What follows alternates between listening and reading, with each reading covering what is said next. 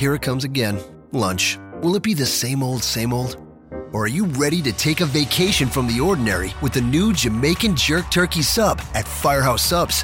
Freshly sliced smoked turkey breast, craveably sweet mustard sauce, and a hint of Caribbean seasoning. Just $5.55 for a medium. Save time. Order the new Jamaican Jerk Turkey Sub on the Firehouse Subs app. Firehouse Subs. Enjoy more subs. Save more lives. Participating locations, limited time only, plus tax prices may vary for delivery. This podcast is a member of the Voices of Wrestling Podcasting Network. Visit voicesofwrestling.com to hear the rest of our great podcasts, as well as show reviews, columns, opinions, and updates across the world of wrestling.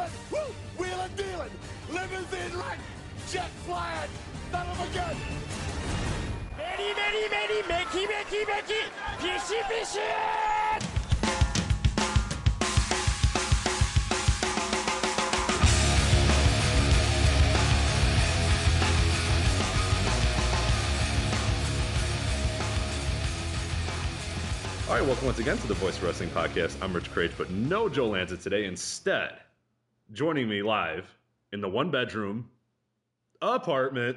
Oh Christ! I had to do it. it's not a studio. I got a bedroom. I can't say in the you know. That's not what I was objecting to. Okay. Oh, okay. But anyway, I'm joined by the man, myth, the legend, our raw reviewer here at voiceswrestling.com, Sean Flynn. You can follow him at on Twitter at spiffy6123. Sean, how are you? I'm doing good. I, I assumed you mentioned the bedroom just to point out that this isn't a basement. Right, exactly. That we that two wrestling fans can converge in a place that's not a basement. And then we also are joined via the Skype line. You heard him a little bit. It's Mr. Rob McCarron. He's the host of the Shake Them Ropes podcast at Shake Them Ropes. The podcast obviously on voicewrestling.com, YouTube, and all that other good stuff. Rob, how are you doing? I'm doing excellently. Like this is my dream come true. In what ways? Oh, don't follow up That's on that statement. I'm not gonna lie. Don't follow up on that statement. Let's just move on. Oh, it's a dream come true. I'm happy to be here. I'm I'm excited that it takes two people to fill in for Joe Lanza. Like, how It does really Joe does. Yeah, I Lanza's mean, ego feel? Well, yeah, I mean, like the pure. I mean, to get three hours to get like you know, you need Right. that. You and he talks for you know forty minutes at a time, so we need something to fill that gap. I'm thinking if Sean goes on for twenty minutes about something that he's going to rant about, then you do twenty minutes. We're there, and then we're good, and we've filled that forty minute vortex. So that's that was the idea here. But yeah, we're gonna we're gonna talk about a few different things here. Of course, we're gonna talk about Sid because that is now an official. It was the theme of my day. right, and it's the referendum on on all Voice of Wrestling podcasts. But yeah, we'll, we'll, maybe we'll get into a little bit of Sid. Uh, we're gonna do a little bit of a preview of WrestleMania. I think it, I think it's time, and I think Joe and I are gonna want to focus on a little bit more of kind of the uh, obviously New Japan. We got some stuff going on there. We obviously have. Um, you know the independent shows that are going on in the weekend. So I wanted these guys because obviously we have the Raw reviewer here. We have Rob McCarron. You obviously review Raw for you know Wrestling Observer Figure Four online. So we got two heavyweights in the Raw review. So why not talk WrestleMania? Let's preview. I'm sorry, and but you know what? Everybody wanted to preview WrestleMania. We talked about that on our Twitter account today. Is that of the thing that everybody wants to review, or you know we have all these indie shows and there's all these great indie shows, and everybody wants to review or preview WrestleMania. Nobody wants to review it though, so we'll we'll, we'll do a preview here. Raw, uh, we can maybe talk about. I didn't watch Raw. I'm sure you guys did. Well, I hope you guys did because you. I try not to. I was gonna say I read your review, so I'm hoping you did. Rob, uh, I'm assuming you have also watched Raw, I so you can. I watched Raw, and it was the first time, honestly, in maybe two years since I ever started writing about it for F4W. The first time in two years that I did not watch it on Monday. I didn't watch it until Tuesday morning Oh. because I'm like, and it's Mania season. Like, how do you miss a It's- show during I Mania mean- season? I'm like, well, you know what? I just wanted to not watch wrestling tonight. Yeah, it was it was so weird because we were out. I forgot. Uh, the girlfriend and I were out, and she was like, "It's Monday. Don't you want to watch Raw?" And I was like, No, we can keep like shopping for clothes or something like that. It was just like, oh god, it's Monday. Don't you want to? I was like, no, it, it, it's okay. It, it's fine. So every every Monday night, but particularly this one, I sit at home and I'm sitting with my wife and we're watching TV and 7:30 she's like, "Do you want me to go in the other room so you can watch Raw and start writing your review?" I'm like, "No, let's let's watch some more stuff on the DVR."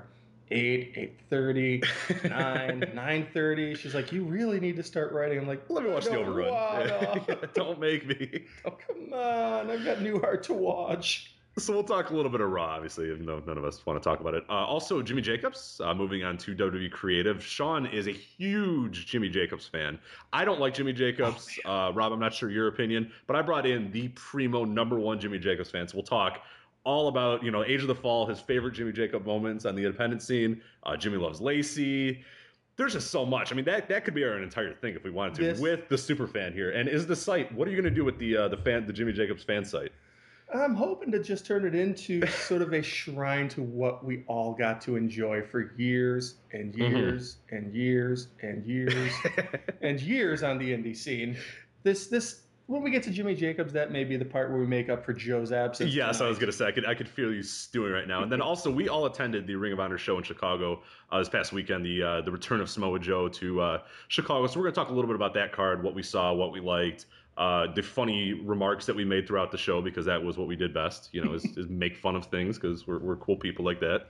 Uh, and then obviously a little bit into New Japan. Uh, we're not going to get, I know if you're, you're coming on this podcast, you usually assume we're going to be, you know, really heavy New Japan, really heavy Japan. We're going to go a little bit different here. We're going to talk about it because Rob's pretty familiar with it. Sean, I know you're a little bit behind on, on some of the stuff. You watch them big shows, but that's kind of the day to day stuff. You kind of stay. shows and the be- the big matches that people point out to me, mm-hmm. but I, I don't have the time to sit around and do the yeah. I'm going to watch New Japan World for three hours. Well, you're just not cool then. So I know. so you go into the other room or something when Rob and I talk. But no, we'll we'll, we'll talk a little bit about the New Japan Cup, uh, what we thought of the, the, you know the major matches, the winner, uh, and all that stuff, and then a little bit about Invasion Attack too. We'll do a little preview, but uh, I think Joe and I are going to do a more proper preview, obviously leading up to uh, Invasion Attack, and we might talk uh, New Japan Cup as well. But it'll be old news by the time we do that. Um, and then a little bit about TNA who had a uh, pretty good show. I don't know. Did you watch that? Uh... I did. I saw the match. Okay, you saw the match, and that's really all you kind of had to see. Rob, I, I, assume you have seen. No, I, I don't. I, as I've said on my podcast, I don't watch TNA until they prove that they can be relevant for something. I just don't. Well, that so the Spud EC3 was really, and that's I'm I'm right with you too. I do not watch it unless prompted, and this was like a one where people like you go watch this. Go, you know, you got to watch it. Right. So I did, and I, I, enjoyed it. So we'll talk a little bit about that. I know uh, Sean yeah. and I probably have some pretty decent opinions about that. And and you know, I, I actually I really liked it. And I thought it was like fun to see like, oh my god, like TNA could actually do something right occasionally. So we'll talk a little bit about that. And then of course, you know, we mentioned at the top, we'll talk Sid at some form or fashion. Uh, what do you guys want to start with here? Start with Mania. Let's do Mania. Okay. I think that works. Wait, raw thoughts in like five minutes really hoping that would be like a subtle, like just passerby of WWE Raw. Well, Sean shuddered when I mentioned it, so I think that's a good indication that we can just kind of go to WrestleMania. Quick, quick Raw thoughts is they can't they can never decide whether the backstage segments want to be like public or if we're not supposed to know what's happening backstage because the theme of this mm-hmm. entire show was Seth Rollins using these backstage segments, knowing the camera's there, hoping Randy Orton is just somewhere in the corner watching the show. Like, we're going to get him. We're going to fool him with all this stuff going on. What's the purpose? Like, I know it's wrestling, it doesn't matter. But what's the purpose of these segments? To fool Randy Orton, to fool us as if it's this big surprise when Randy Orton basically gave it away in the opening anyway? They, they can never decide what these backstage segments want to be. It's especially bad given that after all these years of watching the show, we have evidence that no one ever actually is watching the show who's in the show. Why would There's, they? Right, well, I'm going to sit by this smart. monitor. And, yeah, yeah, but using using backstage segments to talk to other wrestlers, you'd be better off getting carrier pigeons or smoke signals. Because no one's ever seen the show. Now, are, are, we positive Randy Orton wasn't viewing the monitor from a, a, a side angle where you know you, you because you always have to be looking at the camera. You have to be facing the camera while watching the monitor I'm, with your I, arms crossed. We, we know for a fact he wasn't doing that. I assume if he was watching it, he was in viper pose the whole time, just sitting there banging his fists on the floor, and everyone's walking around. I'm like, okay, Randy. I would have liked, I would have liked like a split screen, and you see Randy Orton casually walking somewhere backstage, like glancing at a monitor, and he stops and he's like, oh, what's this? Interesting. Seth Rollins. Hmm. Seth Rollins and his team is not they're not on the same page. Well, look at here. But no, you don't get that even. Like it's just Yeah, to fool us.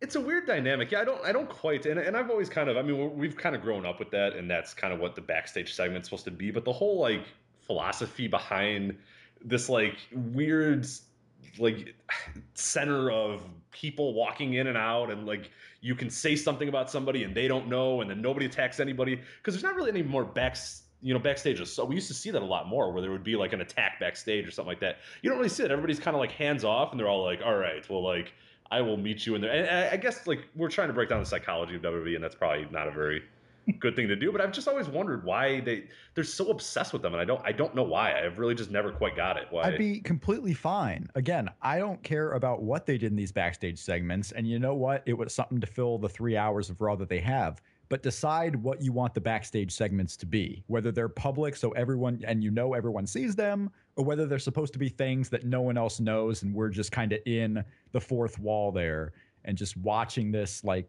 no one else on the show should know. But I, I- just decide what you want the segments to be. it's it's funny because you they've got the segments now where it feels like almost everything at this point is intended for public for the public to see and for everyone in, to know that they're not hiding behind the doors anymore because it all has that sort of pronouncement air mm-hmm. to it.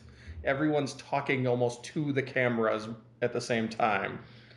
And that's why every once in a while it seems it, they do br- when they break it and be like you need to not see this they seem to make the effort to say to push the cameraman out or to go away from it mm-hmm. but they still all talk as though no one's actually going to watch it yeah, it's it, it's it's odd. Uh, any other any other thoughts, uh, Raw, Rob? Anything else that stood out to you before we get to our Mania preview? No, but this kind of relates to WrestleMania here. So we've been following along what WWE has done from Fastlane to the Raws in between. I this was another episode that gave us something that we should be waiting for at WrestleMania with the whole Battle Royal segment with Kane and Mark Henry and right. and this is uh, we got Sting given the Scorpion Death Drop and basically annihilating Triple H at Fastlane. We had the Battle Royal this week on Raw. We had Randy Orton completely destroying Seth Rollins, getting revenge two weeks ago. And no one really cares about the IC title, which is the gimmick they're going on. No one wants to hold on to this belt. Like, what? i- I mean, the only thing we haven't seen at WrestleMania yet is Undertaker coming for Bray Wyatt. That's the only Right, thing we really Brock haven't Lesnar, seen. like Roman Reigns visibly pinning Brock Lesnar. That would be the, the like, And- and that like it's not for real. This like a non-title Brock Lesnar Roman Reigns Right, match. is what I basically, think we we still have one more week That's true. we, we could see that next week. We see Roman Reigns punch out Brock Lesnar, standing over Right. him with the Chris Jericho pinfall pose, and all of a sudden Right. it's over. And WrestleMania is just a holding the title above his Yeah. head and they're like, "Oh, this could happen at WrestleMania," and then pointing to the sign. Of course. yeah. I mean, they just keep giving things away in the build up to this. It's been one of the most mind boggling builds in all of WrestleMania history that I can remember. Yeah, maybe that, that that's a good topic because I think we're, we're pretty much exhausted with Raw, and I've been trying to rack my brain. And Sean, I don't know if you've thought about this either. In terms of WrestleMania builds, because I think there's always like I, I- mentioned it on Twitter too, and everybody was like, "Ah, everybody complains about every build or whatever." But I feel like we don't do that. I feel like for most times, the WrestleMania build has something in it. It's pretty good. There's at least one or two matches.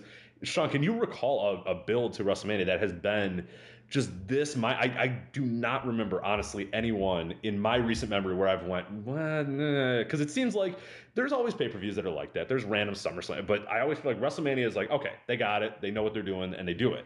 It's hard to remember a year where there's been nothing that's had a hook for me or nothing that's been okay everything else is going to be crap but we'll, we'll we'll get something out of this and i know that there's potential for some decent wrestling to happen there but like rob was saying it's like the story's already been pretty much told in Right. all of these cases so there's not that air of suspense. Pretty much the only suspenseful thing is whether or not the Undertaker is going to just like collapse into a giant pile of limbs in his match. And as interesting as that is, I don't know that you can sell that. But I wonder how much of that is the fact that they're no longer selling pay-per-views. Mm-hmm. They're selling events and spectacles as part of the network. So the idea of building up the matches to their big conclusion and to, to blowing off feuds isn't as important as just here's a lot of people that you like. You should watch them on the network. Well, I think there's a point to that. I I can I consider most of the pay per views we've seen recently exactly that, to where they haven't really concentrated what you're getting on the final product on the pay per view. Mhm. They're filling TV time. This WrestleMania to me screams a card that they think is a spectacle card. Like this is a card that all of our fans are interested in because you're getting Sting Triple H, which is a you know Sting is the guy that we've wanted to see for a while, and that fans who are lapsed from the late '90s would be interested in. Maybe not the matchup that everyone was hoping for by any means, but this is a card that I'm thinking if they're a writer in that room and Vince is in that room with all of the creative team, like this is a card he thinks was a job well done. Yeah, that's yeah. I, I I I'm with you on that. I do really think that they think that this is a pretty good. I think knowing kind of the, the mentality of Vince McMahon and how he likes WrestleManias. I mean, I think he thinks that yeah, we're, we're bringing you know we're bringing back the Undertaker. That's a big deal. He's a superstar. We're bringing in Sting. I you know no matter how they they they approach it, I mean it's obvious that they probably think Sting is a pretty big deal, or at least somebody up you know upstairs or whatever knows that Sting is a big deal and is I mean he wouldn't be in a, a featured match. He wouldn't be focused as much as he is. I mean the way they're doing it is obviously what we'll get into that you know, leaves a little to be desired for. But yeah, he's still they consider an attraction. Obviously, Brock Lesnar is. I mean, this is the crescendo of the Brock Lesnar thing. This is why you paid him all this money to to, to do that. And and the Roman Reigns thing, Roman Reigns thing as well. I think that is really we sort of. I think a lot of us kind of think of it as like, yeah, it's Roman Reigns in the main event or whatever. But I, I'm guessing to Vince, it's like this is the coronation of the next era Yeah. of WWE. Like, and that's that's what the show was always intended to be, even a year out. I mean, we kind of knew what the main event was going to be even a year ago, and we knew that'd be the coronation of okay, John Cena was our old featured superstar or whatever. Now it's Roman Reigns, but it's still it just doesn't feel like we're anywhere near that or any. I, I don't know. That's the disconnect. They've done a very good job of building up Vince McMahon's vision for what a very good WrestleMania is going to be. They've they've got the Roman Reigns train going in full speed. They're setting up for one of those classic moments where the next guy comes in, but because everything around it has been so apathetic, there's never been that moment where the crowd fully bought into Reigns. So the build feels like it's all about Lesnar. Mm-hmm. And when it at that point, if it's all about Lesnar, then that's not going to hook. That's not a WrestleMania story. The WrestleMania story about a bad guy beating up people isn't what you aim to at the end. No, it's it's the the the, the baby face winning, and and like yeah, there's just I don't.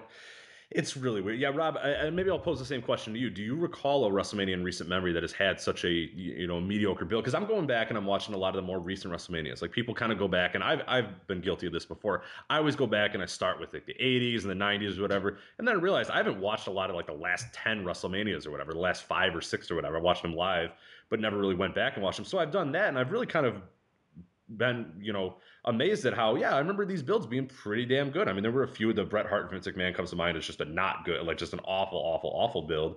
But most of the main events, uh, save for maybe the Miz Cena one, which was kind of odd. That was, you know, Cena, but that was Cena and Rock throwing jabs at each other. And the Miz was just kind of like, hey, I'm in the match too. But like, it was still entertaining though. There was still that idea of, hey, what the hell's the Rock going to do when he's there or whatever. But there was sub, you know, matches to, to there that was pretty interesting. The Rock Cena stuff I enjoyed for the most part. CM Punk Undertaker obviously left a lot to be desired, but then you always had those Undertaker Triple H, Undertaker Michaels. You always had those sort of backbones. Mhm. Rob, do you recall anything in the maybe the last ten years that has had such a, a, a miserable build, or at least at least just an apathetic build? Maybe it's not miserable, but it's just been boring. You know, I think the last one I would think of uh, is probably WrestleMania 23. Uh, I I know people were excited. Well, first of all, the plans went awry when Triple H got hurt uh, early Mhm. on in that year, so everything was just kind of thrown together. But yeah, John Cena and Shawn Michaels that I think were people uh, people were pretty excited for. But outside of that, I mean, that was the hair versus hair with Vince and Donald Trump, and everything was you know focused on Umaga and Bobby Lashley and those two. And I think longtime fans kind of just groaned. Like I I know why they did it because that was going to be the business of that pay per view. But still, we're getting a big push for those two guys, and then a John Cena HBK match, and that was kind of Mhm. it. Uh, you had the ECW stuff going on. You had Yeah, what else was on that? I, I just watched that one a few days ago. and Now I don't even remember. yeah. I mean, you had what was on WrestleMania 23. That might be that might be a great example. Yeah, and, and all the guys, there were top guys thrown together in the Money in the Bank match this year, kind of like they're somewhat, you know, top guys like Daniel Bryan thrown in the Intercontinental title match this year. You had Kennedy in there, Orton, Jeff Hardy, Edge, like it was a star-studded Mhm. ladder match. But outside of oh, that, oh yeah, I don't remember a lot of this stuff. Yeah, Undertaker, Batista. I remember that match, but then the rest. I mean, yeah, the, the, Khali Kane. I can't. the Team ECW, and I think one of the things that hurt it was people, you know, Ric Flair was never on the card, and people still wanted to see Ric Flair on a WrestleMania. Like there, were Good God, he was in a dark match with Carlito against Gregory Helms and Chavo Guerrero, Yeah. and it was a lumberjack match. Why? Yep. No, Yep. that is a no. That did not happen. did. I was it there was dark. live. Did anybody see I it? I saw it live. No, you I didn't. was there. There's no way that happened. I was there, No, sick as a no dog. way. Yep. Do you have a picture? Oh God, no, because I didn't have a phone back then. Well, then, then, then it never happened. I, I, somebody has to show me. There's no way Gregory Helms, Chavo Guerrero faced Ric Flair and Carlito in a lumberjack In a lumberjack match. Idiot lies about everything. God, what was that? Oh my God! Holly And was out there. everybody was the lumberjack. The entire roster was lumberjacks. And I don't even know who would have been left on the roster because you look at like there was a team ECW versus the New Breed match. Remember that one? Yeah. That classic where No, the entrances for Team ECW took longer than the match itself. It was crazy. But like I'm thinking like Bob Holly's the only guy I can think of that could have been out there because everyone else was on this show somewhere.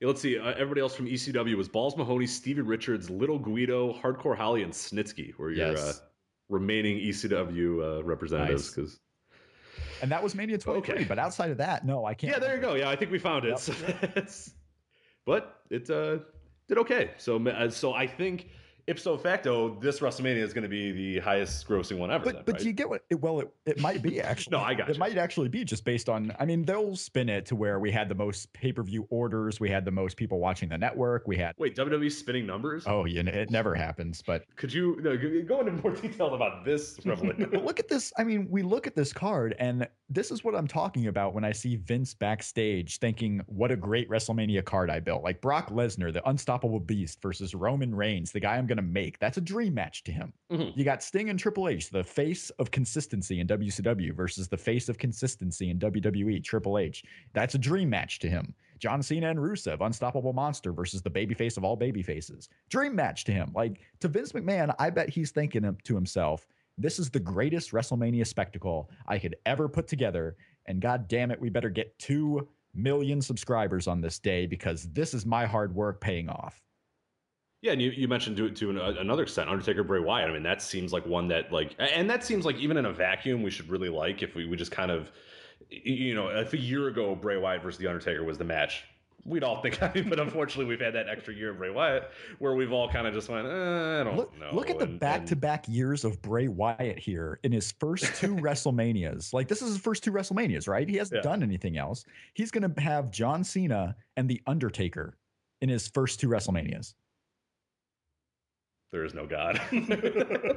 I think we've officially officially come up with that. Well, you know what? That that I think that segues us nice into a WrestleMania preview, which you already did a pretty good job of. So maybe we'll just. Kind of, but no, well, let's let's kind of do this here. We'll, we'll we'll kind of break it down real quick, give our thoughts um, individually. We'll just kind of bounce it off and and you know see where we go from there. Um, the Andre the Giant Battle Royal, which I kind of forgot they were still doing, and I feel like from the roster that's in the Battle Royal, they kind of forgot they were. They did too. it on Raw. Uh, yeah, right. Oh my god. We, we watched this already. Yes, you did. Yeah. We saw it, except they didn't. When and that's the thing too with like Axelmania. I mean, that's such a stupid thing, Axelmania. But like, how, think of how that's something that in like previous years they would have held off, and that would have been like a funny WrestleMania thing where Yeah. like Axel comes out, the smart crowd goes ape shit, and then he's out, and they're just like, ah, all right, and everybody kind of laughs it off, and then everybody moves on. But they had that like three minutes of like, oh, this is awesome or whatever, and Vince just immediately said, fuck you, no, it's not happening. Like, No, it's it's over with. But I, you know, the only thing that they're going to hang their hat on is the fact that the eventual winner of this match probably wasn't even in that segment. So at least there's something new happening at WrestleMania.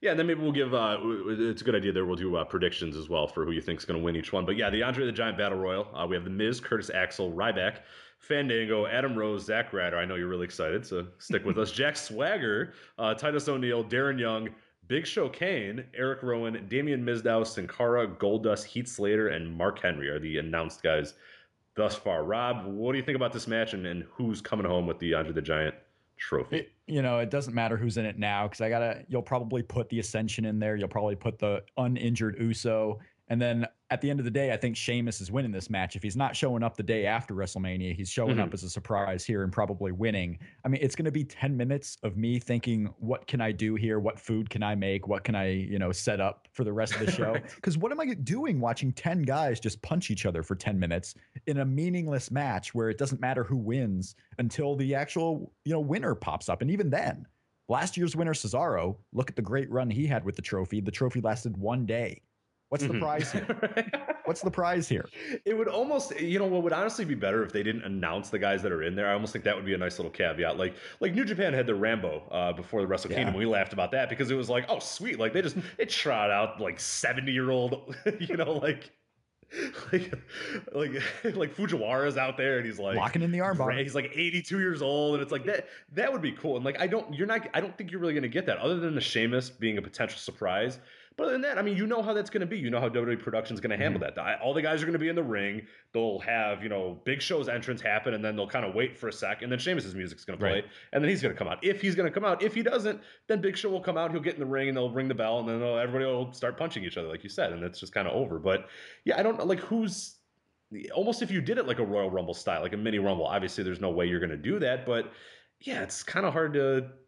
Th- There needs to be some hook, like add something here. I, I don't know, Sean. What are your thoughts on the Pretty much the only thing that the second going to anniversary, the second anniversary of the Andre the Giant Battle Royal? If we're using Interest- WWE Get match, hyped. so. of interest in the armbar, the Andre Russo- Roussimoff Memorial uh, Battle Royal, is that they've got to finally, once and for all, pay off the Miz and Mizdow angle. Mhm. And I can't imagine it being part of who actually wins. But I think that that's going to be the thing in the middle of the match that kind of keeps people having to watch. Is at some point they've got to give that up, and after that, it's who cares? I mean, you- do you? I mean, maybe you let Curtis Axel win as a feel good moment just because it would be a thing you can do and has no meaning on anything mm-hmm. going forward. Maybe you throw in a couple of lighter surprises instead of the Ascension. You put out your That's a minor. Out- I could hardly, I could hardly wait. yeah. Do you promise they're going to oh, be? Oh, my? God, Viktor's in there. I can't wait. oh my God, is that Konnor? Oh, good. You good. put them both in at the same time. Don't say that. Come on. Maybe they'll have a, like a, a breakup. They'll tease a breakup of, of oh. Viktor and Konnor, and then I'm a little too excited because you know WWE the teams in WWE only exist to eventually break up. So yeah. maybe we can get that. Yeah, who, who's your prediction for winning? I mean, Um, you know, Rob with someone who's not announced. I yeah. I would say uh, either Ryback or Curtis Axel. yeah. I, I was thinking Ryback as well of a guys that have been announced. I the, the Sheamus thing makes a lot of sense, but I want that. Is, is- I have a trouble kind of predicting that until we sort of Well- know for a fact he's going Right. to be there. But Yeah, it's a tough prediction, and for the fact that I could very easily see them if you know whether Brock Lesnar is staying post WrestleMania or not. He's probably not going to be rematching Roman Reigns the very next pay per view. Mhm. I could easily see Sheamus coming back as Roman's next challenger, and if that's the case, he's probably showing up as the you know surprise on the Raw the next night. So right. if Sheamus is not in the match, my prediction would be Ryback also. That's that's where I would go as well. And then he just kind of holds a trophy, and then like yeah, two days later somebody breaks Bench it or, it. or whatever. So yeah, but there you go. Uh, we'll move on here to the uh, Divas tag match. We have AJ Lee, the returning AJ Lee, and Paige versus the Bellas. Sean, I'll start with you. Uh, predictions here, and what are your thoughts on this match? This is not good. it could be good, but everyone is at such a weird place. AJ just she's checked out more than I did in my last week of a job after I gave my notice. And Paige looks like she's just been broken being up on the roster and just doesn't know where to go in a match anymore. And the Bellas are the Bellas. They're, they Nikki tries Yeah. from time to time, but she's still not. Uh, she's not actually a pro wrestler. She's someone who performs pro wrestling. Mhm.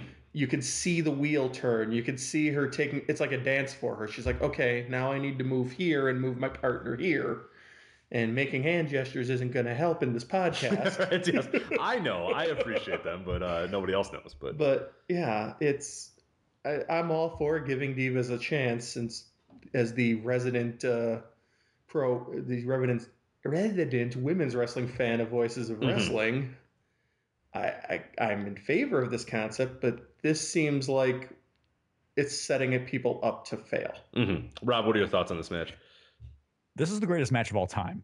And I just want to take a moment. without, I mean, without. I want to take a moment to no doubt. disagree with everything that was just said. Like, if you were listening to that, just scrub it out of your minds. Because first of all, Nikki I'm Bella, deleting it off Nikki Bella's podcast. amazing. I- All right, Nikki Bella Bella's great. Nikki Bella is the hardest worker of all of them in the history of the world.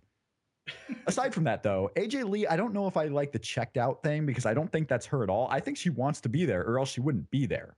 If she was done with WWE, she would be done with WWE. But this is a girl who wanted to be a pro wrestler her entire life. I think just because she married a guy who doesn't want to be a wrestler anymore doesn't mean she doesn't want to be a wrestler anymore. Like if she didn't want to be, look at all the things she's probably fighting through back there. She's in a locker room of bosses and executives that probably hate her by association, yet she keeps coming back when she doesn't have to.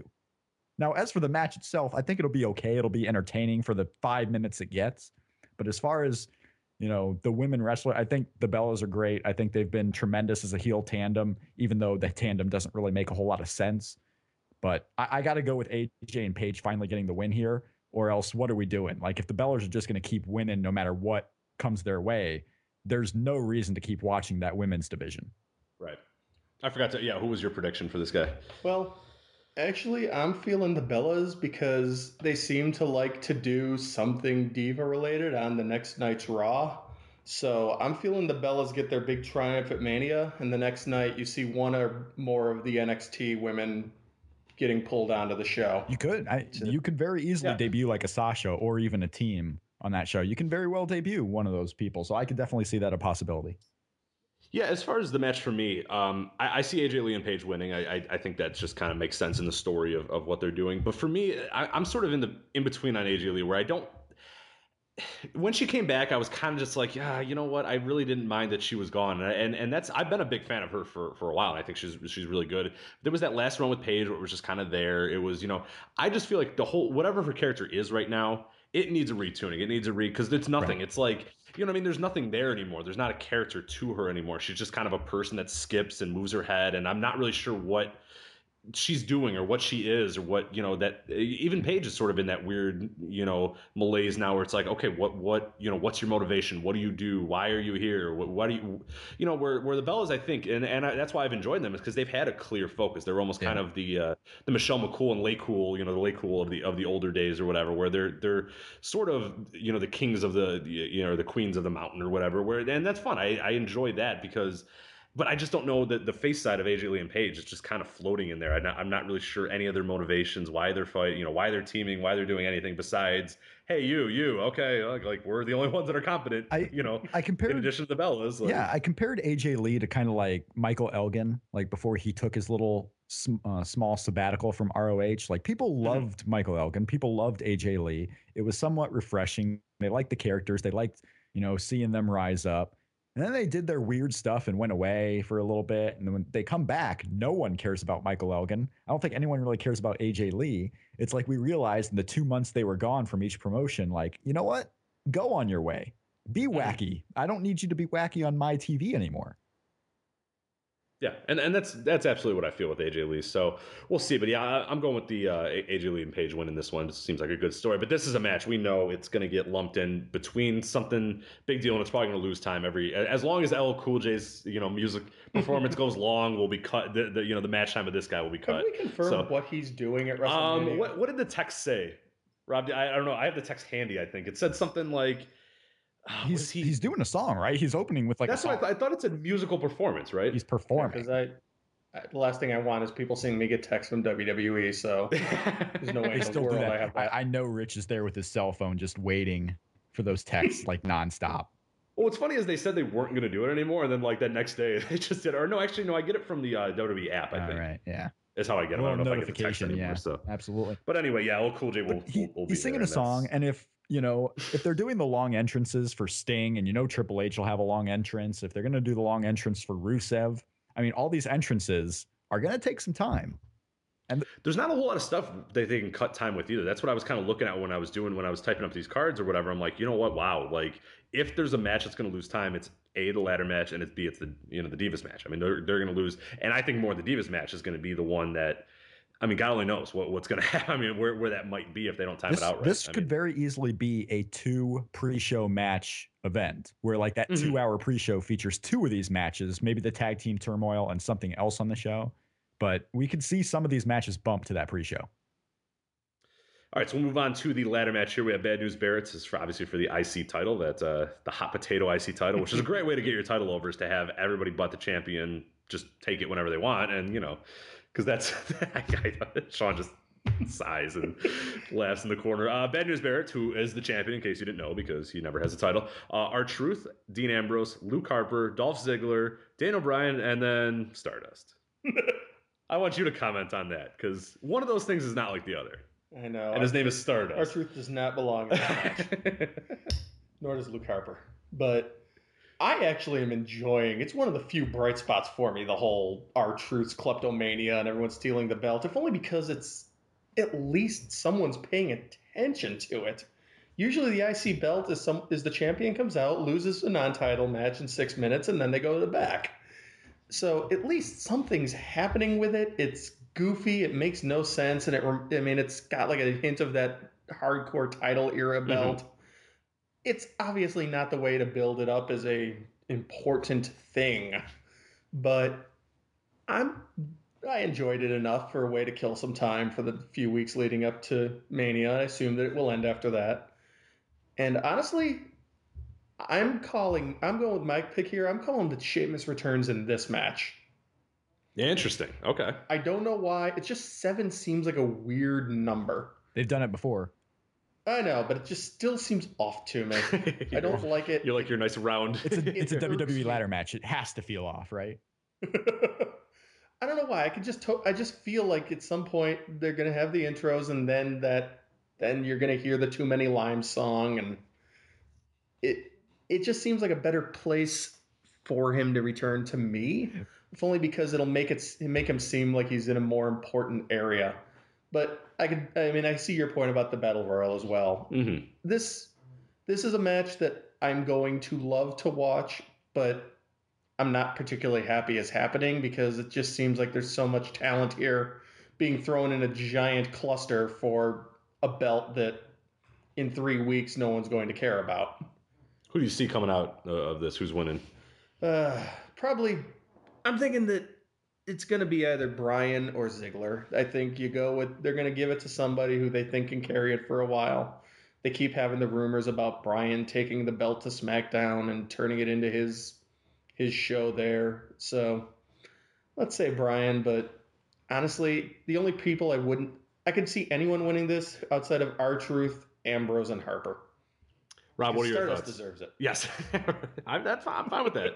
He, he- you never know. He very well could win it. Rob, what are your thoughts on this match and who do you have I want to take you back to a time long, long ago on the WWE network, an event called Tables, Ladders, Chairs, and Stairs back in December of 2014. Please don't. No, I'm not going to. I'm Oh. not coming with you. Luke I'm Harper. staying here. I don't want to go. Fire up the DeLorean. Let's go. I'm not going. Luke Harper and Dolph Ziggler in a ladder match on the show. Luke Harper destroyed himself, Yeah. killed himself. And here it is, WrestleMania.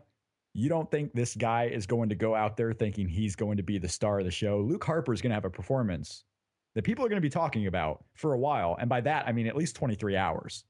It's going to be a long time. Daniel Bryan's going to win this match. He's going to be the Intercontinental Champion. He'll probably have a program with Wade Barrett, but Luke Harper is going to be the star of this match.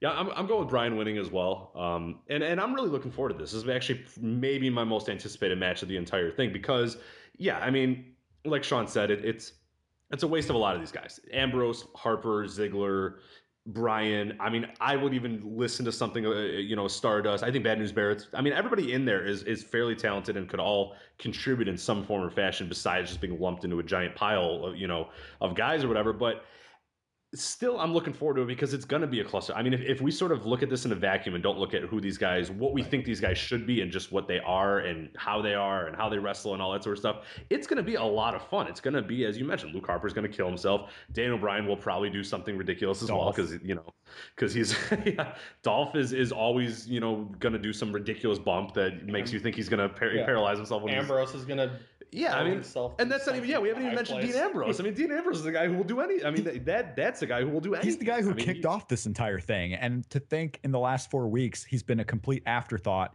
in a complete afterthought of a match. It's been yeah. The the the, the fall of Dean Ambrose is, is is quite interesting, and I think the biggest takeaway for me, I, I do think Bryan's going to win, and and maybe real quick before we move on to another match, your guys' thoughts. Daniel Bryan in this situation is it you know when it first happened, or we kind of knew he wasn't going to be in you know the main event picture at WrestleMania. There were a lot of fans that were really upset and really you, know Rob, where's where are your temperature at right now? Where, what do you think about the Daniel Bryan just being in this and being the IC champion and, and what the future kind of holds? If he's to win this match, is are, are you okay with it now, or are you still knowing that there's something more, there's more potential there? Or are you Per- just kind of Perfectly okay with it. And I was mm-hmm. perfectly okay with it because I never thought he was going to be in any triple threat title match at all either. You know, as soon as he's eliminated from the Royal Rumble, at no point, even with rumors surrounding it, that he would be in the main event at some point, never thought it was possible. Like, he's not the guy. He's not the guy they're going to put in that match. I was on the Reigns Brock Lesnar train the entire time. And you know what? I'm glad they actually stuck with it. They stuck with their idea. They're going for it. It may not be the best thing that people are anticipating, but at least they stuck with an idea and had somewhat of a long term vision. And that's what we keep asking them to do. So go ahead. As far as him being in this match, again, if it means he's going to have a run with a singles belt and do singles matches on TV, we can't complain, can we? Can we complain that Daniel Bryan's going to have singles matches on TV? Probably those 15 minute middle of the show matches with Dolph Ziggler, with Wade Barrett, with uh, Cody Rhodes, with anybody. Are we complaining that they're going to give time to Daniel Bryan on TV on both shows in the future? Like, is that what people are doing? I think the only problem and why a lot of people, myself included, are nervous about it is being the IC champ has been treated like you are an absolute joke on this show for so long now. Hopefully, Bryan changes that. If he does, that's great news. It's good for the company. It's good for us. We get to see things happen. If Bryan's wrestling 15 minutes against Ziggler, Stardust, Ambrose, etc., then every show instantly gets better than it has been lately. But if Bryan becomes every other Intercontinental champ who goes out, loses a few crappy five minute matches, and ends up at a pay per view winning with a, ro- distraction roll up for a month or two before dropping the belt, then it sucks. But I mean, at this point, getting angry about it though is Yeah. foolish. there, there's nothing you're gonna do. I mean that that's and that's kind of my thought as well with, with Daniel Bryan as well as I and I mentioned it you know on, on previous podcasts here and you know on Twitter and I think even in articles I've said you know what I'm over it. I'm okay if he's not going to be a main eventer. It's never going to be done right. The what we the vision that we have of Daniel Bryan being this you know long champion main eventer having 20 minute great matches mm-hmm. that's done. It's not going to happen. It's it's never going to happen. Not with this guy leading you know, the charge, and even the other guy. Even when we say, I don't know if Triple H sees him as that either. I don't know if the company in general. I don't know if the sales. I, I just don't think that's ever going to what we envisioned Daniel Bryan being and what the potential could have been. You know, two years ago. That's done. It's over. It's gone. You know, he's shown you know health concerns. I get it. I absolutely 100% get why they're not going to go with him as their top guy. That's fine. I'm okay with it. Yeah, as as Rob as you said, but I am as as well as Sean. I'm a little nervous because I know what, and, and maybe I shouldn't be. Maybe I should understand and, and give them the confidence that hey, you're going to have a champion that can wrestle 20 minutes, that can fill a half an hour of your TV show, that can fill two segments just having a match. That's a great asset to have. But then I know what they do with IC titles. I know what they do with Daniel Bryan. I know how they book, and it's just like ah. But part of me has hope. Part of me has hope that this is a new era of the IC title, that this kicks it off, this kick makes something different because you're finally getting a guy who, you know, has main event potential, you know, quote unquote, in your IC title picture. And I think that that could be positive if they use it that way. I don't know though. I I, I have trouble going one way or another because I just I I'm so gun shy about that of, of them really treating it well. And and they should and hopefully they do, but it it's there's a reason why, you know, there's you're a little, you know, you know, pessimistic about this. Uh, Rob, real quick, we are changing all the time, uh, all the plans for the podcast that we had. Oh, yeah? Uh, So I subscribe to Real Hero on, on Daily Motion. Obviously, if you don't, if you're a pro wrestling fan or a Japanese wrestling fan, you don't subscribe to Real Hero on Daily Motion. What are you doing?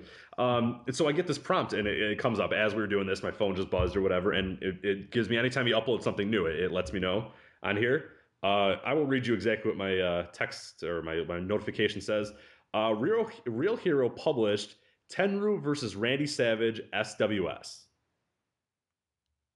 So stop the show. So no, yeah. So head on over to Daily Motion. so we're gonna review that in real time. But no, just uh, just so people know, I am. uh So anytime we want to finish this, we wrap this bad boy up, so I can get going to that. so uh yeah, U.S. title, who cares? Sting, Triple H. All right. So Jimmy Jacobs, no. Uh Maybe we'll get to that. We'll be back in the podcast in about 30 minutes. Yeah, after we're done, you know, Record at midnight central. after we're done drooling after ten. I how has that match got to be? I have you ever seen that? I haven't. What does that got to be like? I mean, I because that's like what we're talking 90, uh, 92, 93 Savage. yeah, I mean, I maybe think. even 90, 91. Yeah, let's let's see here real quick. Because wasn't the Super World shows like right after WrestleMania six? I know that's when uh, Hogan went over Mhm. and beat Hansen, wasn't it? I think so. Let's see here. This is very important, obviously, in the midst of our WrestleMania preview to, I mean, to try to figure out when. uh Oh God, advertisements. Hall of Okay, all Famer right, versus all Hall of Famer. right. It's very true. Yes. Uh, I don't think it was in 1970. or we got a 1990 there? Yeah. Rudo Reels. Because Yeah, that sounds about right. yeah, Let's go with that. Yeah, this is it's thrilling radio. WrestleMania So. related since Savage is going in the Hall of Fame this. True. Okay, you're right. You're right. And It had you know, I don't. I can't tell the difference between Japanese guys, so I'm assuming Tenryu and Fujinami are the same person. So They're brothers. right. Well, yeah, right. I mean, Speaking of that That's good, Hall of Fame, while you're speaking of the racist while you're portion of looking our at this, podcast, while you're not doing your job as host of the show, yes, I- yeah, go ahead. so it looks like the Hall of Fame Diesel is going in. Not Kevin Nash, but Diesel. And this, I think, is the first true sign that they are absolutely planning at some point to put the NWO in or the mm-hmm. Outsiders Oh, as a tag team. Because if you have Razor Ramon going in and then Diesel going in, you can still ah, right. I forgot. I forgot he was Razor that Yeah. way. Yes. Right. Yes. You can still Okay. have Hall and Nash go in. And I think we're going to start seeing that in the future, having the double inductees because they're running out of top We need Hulk Hogan, Hollywood Hulk Hogan. Yeah, well, you could do. You could have Hulk Hogan and NWO. You have Hulk Hogan already in there. You can have the NWO as a team. You can then have the Outsiders. You can do all these double inductee things because they're running out of top guys. And I think this is a conscious effort. We didn't really know last year why they were putting Razor in, except for the fact that he was Razor in the WWF, and we're like, Mm. okay, maybe they're just putting in WWF guy because they don't care what he did in WCW. That's fine. But it seems like a conscious effort to make sure that you're putting in these guys and those names so you can then market them again as Hall and Nash when they go in in a couple of years. That does make a lot of sense. Yeah. Not only that, but that allows you then the year after that you can bring in the you can put the Wolf Pack in. right. The year after that you can bring in the uh, NWO Silver and Black. Yeah, and it really opens up the possibilities for a guy like Billy Gunn who can go in as a smoking gun. um, uh, even though he's the same name, but I guess if you add a badass to it, is it different? exactly. BA Billy Gunn is yeah, is BA? Yeah, right. Is that different than you know smoking Billy Gunn? I don't know. By that point, maybe they'll be able to. They'll be using TNA things. They can bring in the Voodoo Kin Mafia. Give Right. their Yes. Hall of Fame. The run. outlaw. The outlaw could be a separate from the. Uh, what was his other one? Um, Kip James, was it Kip? J- that was it. Okay, yeah, I, I couldn't forget. It was the outlaw where they were like, "We don't know what to call you, so you're an outlaw." you know Get who he there." is. You know who this yeah, man that's how they introduced him. It's you know who it is. That guy. We haven't come up with a name for it's yet. him. You know who that is. It's him. right. To be fair, I mean the Rock and Roll Hall of Fame already does it, and Mhm. they, they're about as credible Yeah. as It's the goddamn WWE Right. Hall of Fame. Who the fuck cares? And I'm not. Like- and I'm not going like we're not going to put these guys in in separate names. You're going to put them in in a name, and then as the group they were in. So it's not like we're putting BA Billy Gunn in and then you know Kip James. We're I- putting we're putting Billy No, Gunn I- in and then Degeneration X. right. Most importantly, this could allow for Sid, Sid Vicious, and Sid Justice to be in Oh. I'm thinking if Sid doesn't have three rings by the time I'm 40, there's some type of injustice. Right. Pun intended. oh god. Well, that's that's not our only Sid portion. We'll talk. Well, uh, actually, you know what? That's that's actually a pretty good idea. Let's try to add Sid references into every segment that we do, so we don't necessarily have to have a full Sig segment. It's just I said it's the. Sid show. It's just in general, you throw Sid in every so often. Well, I have him planned as part of my uh, WrestleMania preview. as Okay, all right. Well, then there's another. Okay, so Oh. the, the so that was our our. Well, we won't count that. So He's, it's he's still open for the, the Sting Triple preview. H match. Is he? I, I want No. Sean to have no. like, What else could it be? Yeah, I don't know. I don't know. Take her- I'm, uh, I'm okay, anticipating well, we'll Sean just having know. like a different winner out of the realm of possibility for every match coming up. We already got Yeah, Sheamus like, winning the IC Bray belt. Wyatt. Why not be a triple threat with Sid? Right, right. And why not? What what match are we even on? Can we do Uh, Undertaker well, and Bray? I finished the ladder match, but let me let, let's move on now. We'll go to. I'm trying to figure out the order, the the hypothetical order that you this this card would go in. Uh, let's go Randy Orton versus Seth Rollins. Yeah, the main event. Um, wow, yeah. Can you believe This that? of all the ones that have been built up, just weird. Oh, God. Like not not necessarily bad, Well, it's been bad. even though I think it is bad. It's been bad. The match but, was like, announced- just so weird. the match was announced this week. Uh, up until this week, we had Randy Orton playing this stupid game of getting authority on his side after they murdered him. You know, and then he came back and like RKO'd them all in that one pay per view, and then the next night was like, "I am with you," and I was like, "What the fuck? What are we watching?" Bygones be bygones. Like- they know Randy has temper issues. like what's the end game? I know again, outside it's the Phil TV. What's the end game if this were real and you're Randy Orton? Like you just attacked everybody. You made your surprise return. Why couldn't you just keep doing that? Sean, getting ahead of Well- Vince McMahon. to be i mean the idea that he's trying to do this mastermind plot well hard to imagine for somebody who's as Dumb. quick triggered Okay, all Randy, right, that's all right. is hard to buy but it it isn't even orton's plan i don't mind orton's plan in this what amazes me is the idea that anyone in the world says sure we trust randy orton Right, yeah. he seems like a guy who's honest. I mean, if you're the authority, why in the world would you even think that Randy Orton is a guy that's, yeah, he can come back Here- in? Here is the old lost. order of the brain power in this entire angle. Randy Orton at top because obviously a master plan. He already has murdered Seth Rollins. Like he doesn't even need the match. Right. So you got Randy Orton up top. Next to him, you got Jamie Noble, who's the only guy who told Seth that, hey, you know what I think Randy's doing? Is exactly what he ended up doing. Wait a minute. Wait a minute. And then third, and the only one you can put on the smart level is Kane. Because Kane never bothered either. He just didn't stop it. He's just too lazy. Every, he's just he's, too he's a lazy guy. Smart, but a little lazy. Everyone else is a I'm complete gonna go read a moron in this entire thing. Have you found the Savage match yet? Uh, we think 1990. 1990? Okay. I didn't know if you He- guys were still doing that or not not upload there in the date. Chicago. But Yeah, he unfortunately did not upload it with a date. So now I Mm. have no idea until I go real deep into you know random you know match listings or Pull whatever. up but- history of WWE, it'd probably be on there. Yeah. Fuck it. Don't care. I'm gonna watch it later anyway. Don't care. I'll figure out afterwards. But uh, yeah. Let's move on. Yeah. Ran- well, yeah. We haven't moved on. I guess. No. we're, we're like We have, Sean. Any thoughts on Randy Orton, Seth Rollins? I I cannot even try to come up. I guess Rand, probably Randy Orton's gonna win. I I I don't know. I, it, the only thing that's a question is, do we think that the cash in that they go crazy enough to do the cash in that night? hmm. Because if that happens, you get your you get Orton beating Rollins and Rollins doing the cash in, at which point then you've immediately set up Rollins' first two or even three challengers in Reigns, Lesnar, and Orton. I mean, you've built up a few months for him right there in one night.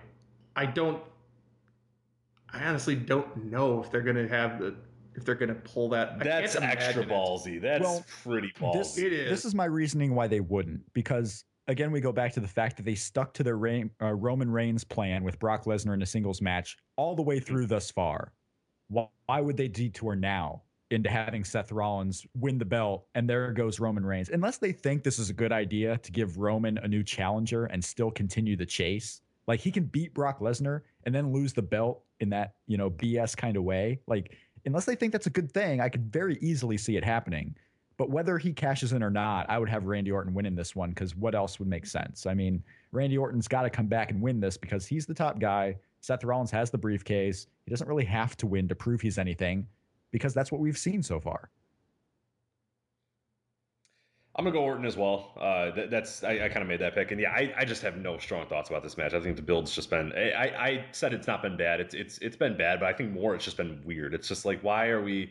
It just would have made so much more sense for Orton to come out, attack everybody, and just now Randy Orton's a Be a rebel. And they spent they spent three weeks doing the where he would go, the camera would come near him and he'd wink and he'd shrug and he'd you know ha ha ha This- and do all this sort of stuff. And it's like why are we doing this? What are we doing this for? Just he's a babyface now. It's okay. Like just do it. It's at least the second time they've done this start stop Steve Austin push with him where he comes back, and it kills never everyone. works. It goes in. worked horrible the first time. Horrible. It worked awful the first time.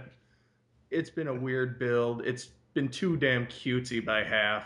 I, I don't think the I, the initial concept of Randy Orton trying to get an advantage when it's obvious that the authority is always going to have you outnumbered. It's not bad in and of itself, but it was played out so.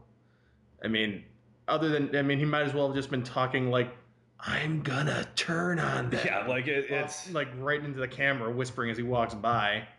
I'm gonna be contrarian though and say Rollins on this Okay. one.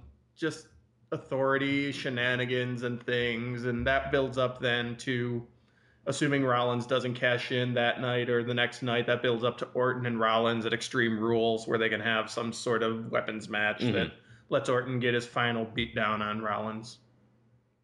All right, so move on to Undertaker versus Bray Wyatt. Another odd build, considering it only features one man. And uh, Rob, what are your thoughts on this build? Are you are you into it? Are you excited about this match? Where, where kind of what's your temperature on this Th- one? This is another match, kind of like the IC title match, where and and Seth Rollins and Orton, especially because I'm really excited for that match. This is a results oriented card for me. Like I could take out everything we've seen on Raw for the last month and realize that you know what, this show could deliver pretty well. And this is a match that I think, given the right amount of time, which is probably 10 to 12 minutes after all the entrances, if they keep it low like that, I think the crowd will be into Undertaker enough coming after his one year absence that I think it'll have some hype to it. I'm excited to see what they do. Like if this is actually going to be the passing of the torch to Bray Wyatt, or if it's just going to be one of those matches where we put the young guy in with the established star, and whether he wins or loses, it kind of makes him. Uh, I, I don't see Undertaker losing two years in a row. So I will go with The Undertaker, but I could very easily see now that we have the allure of the streak over that Bray Wyatt can get the torch here in this match. Sean, what do you think? Do you think uh, Bray Wyatt wins here? Or It's hard to tell. I mean, what first off, uh, watching the bill has been underwhelming because it's surprisingly for I, WWE I think been we can too say that about all of them, don't you think? Oh, yeah. yeah, This was- yeah, maybe we could just stop saying. Yeah, that's a given at I this think that was for this one, where all the other builds have been nonsensical or they've been using the wrong people. For this, it felt like they were holding back and not letting. I wanted this thing to be constantly weird gothic magic tricks and 90s Undertaker, like lightning bolts and Yeah, everything. and I didn't get nearly burning- enough yeah. of that. I was hoping this build would be so ludicrous that I would just love it for being just not even attempting to be anything but goofy and cartoonish. And they never quite got there. So that's unlike all the other ones, this one's disappointing because they didn't get they didn't try hard enough. They didn't let themselves be as stupid as they really want to be most of the time. as for the match, if you keep it short, I I don't know how snarky the crowd's going to be for WrestleMania this year. I could see them if they're in a bit of a foul mood after some of the other things on the card, just completely turning on things or turning on the Undertaker. But hopefully, let's assume that everyone's going to be in a good mood and they'll be cheering him on. I think you ha- I think you go with the Undertaker here. It's got to be nearing his last hurrah, and they're to want to give a feel good to the crowd. I think at this. And let Bray Wyatt do something the next night to someone else to try and get his heat back. Yeah, the, the crowd aspect's an interesting part because uh, going into this, I've always kind of thought, you know what, it makes sense to have Bray Wyatt just win this one. It makes sense to, you know, Undertaker, the streak's gone, the allure of that streak is gone. You know, you can have Bray Wyatt, you can have it be, you know, his crowning achievement that he won here. You know, the Undertaker is, you know, you know, it, leaving the territory. You know, you lose before you. But and because I never thought, I honestly never thought the streak should have ever. I was fine with that just being the, you know, the we know the WWE Hall of Fame is is a sham, so there's always something like that was the only thing that would be a Hall of Fame, or that's like your your your lifetime achievement award is that streak. Now that they've gotten rid of that, I don't see any reason why you wouldn't have, you know, Taker lose here, or why you wouldn't, you know, have Bray Wyatt win, or, or, or something interesting like that. But then you think about it, and you think on this card, and you think of what's coming up after this match, and then you realize ah, that would probably not go over too well. You, you know, like it, it, it really in a lot of ways hurt last year's WrestleMania, and it took a while for people to kind of get over that. It was almost halfway through that main event match where people finally were like, okay, that's fine. But I, I don't know. I'm still kind of I don't see a good reason why Undertaker should come in here and win. But I guess, like Rob, I think you, you said it as well, is that it might just be enough to be in that match with the Undertaker for Bray Wyatt. But you know, I, I don't know. Without the streak anymore, it's it's it's hard to come up with a lot of reasons why Bray Wyatt shouldn't just win. To me, this is the match that is maybe the most unpredictable. And I never would have thought that with an Undertaker WrestleMania match until last year. Like last year threw this all out of the window. Like they could do anything. But, you know, Brock Lesnar was. including bring back Sheamus and have him Right. Sheamus or Sid or Sid Or Sid. Sid, if Sid shows up, that crowd's going to love it. I know it. Just have Sid power bombing everyone. 13 rematch. Yeah, we what we what we really need is a WrestleMania 13 rematch. Is Oh, what but I, I we're mean, all pining for. it's one of those like I could say this is the most unpredictable, and then the show happens and Undertaker wins, and we're like, why would we ever doubt that? Like, why Right. would we doubt Right, that yeah, the just- Undertaker would have won that? It's the least unpredictable match on this show. So I, I mean, I would go with the Undertaker just to be safe. Like I think that's the safe pick at this point. But I could see them putting Bray over. I just don't think if you're gonna do WrestleMania in Texas, Undertaker should be coming off of a win because he's probably gonna Mm. be a big drawing That's true. factor. Sean, were you there live for the Undertaker Sid match? I was. Okay, thoughts. That is Yeah. the ultimate proof that being at a show live can make you overrate everything you've seen. Because at the end of that night, I thought that that had been a fun match between Sid and Taker. And I couldn't believe when I saw that people on RSPW were saying bad things about it. and then I watched it again yeah. when I got the network, and I hadn't watched it really since seeing Mhm. it live. And it was better. And- It, it was better than you. I bumped it from four to four and a half stars. Yeah. Then I just felt bad for saying that Austin Hart had been the best match on that card because it was never close. How did Austin Hart change from your live experience to watching it? Uh, I appreciated it more watching it on TV because a lot of the brawling in the crowd and that sort of stuff. and live you're just you're just so wrapped up in it. And Mhm. the Austin thing was so new and so different. The idea that the crowd was cheering for someone else Mhm. other than the good guy just threw everything off in that room because it was it was a very split crowd. There was still a ton of Bret Hart support, Oh, yeah. even when he was beating up Austin at the end and Shamrock was pulling him off. That crowd still they, they they make it they talk about it now like everyone in the room was pro Austin by the end of the night. And that's that's not even close. It was a, as many Chicago crowds are. It was a very split thing. Yeah. So, um, on the other hand, everyone of course loved Sid. Yes. He was the bad guy, but still, he was Sid. He did get a pretty awesome reaction with Chicago. One of, one of not one of Chicago's finest moments was the I apologize. He, I just got a death stare from Sean. But, uh, and Rob just goes, mm. that's it. Sid's so That's good. could- Sid's the best. I mean, come on. Comes out there in the jeans. Like, this is a guy who's not going to take any gruff. Just going to It's beat true, people yeah. up. It's shit his pants in the ring and it doesn't matter. It doesn't. Thoughts on that rumor, Sean? Can you confirm nor deny? He's cool enough to do it and get away with it.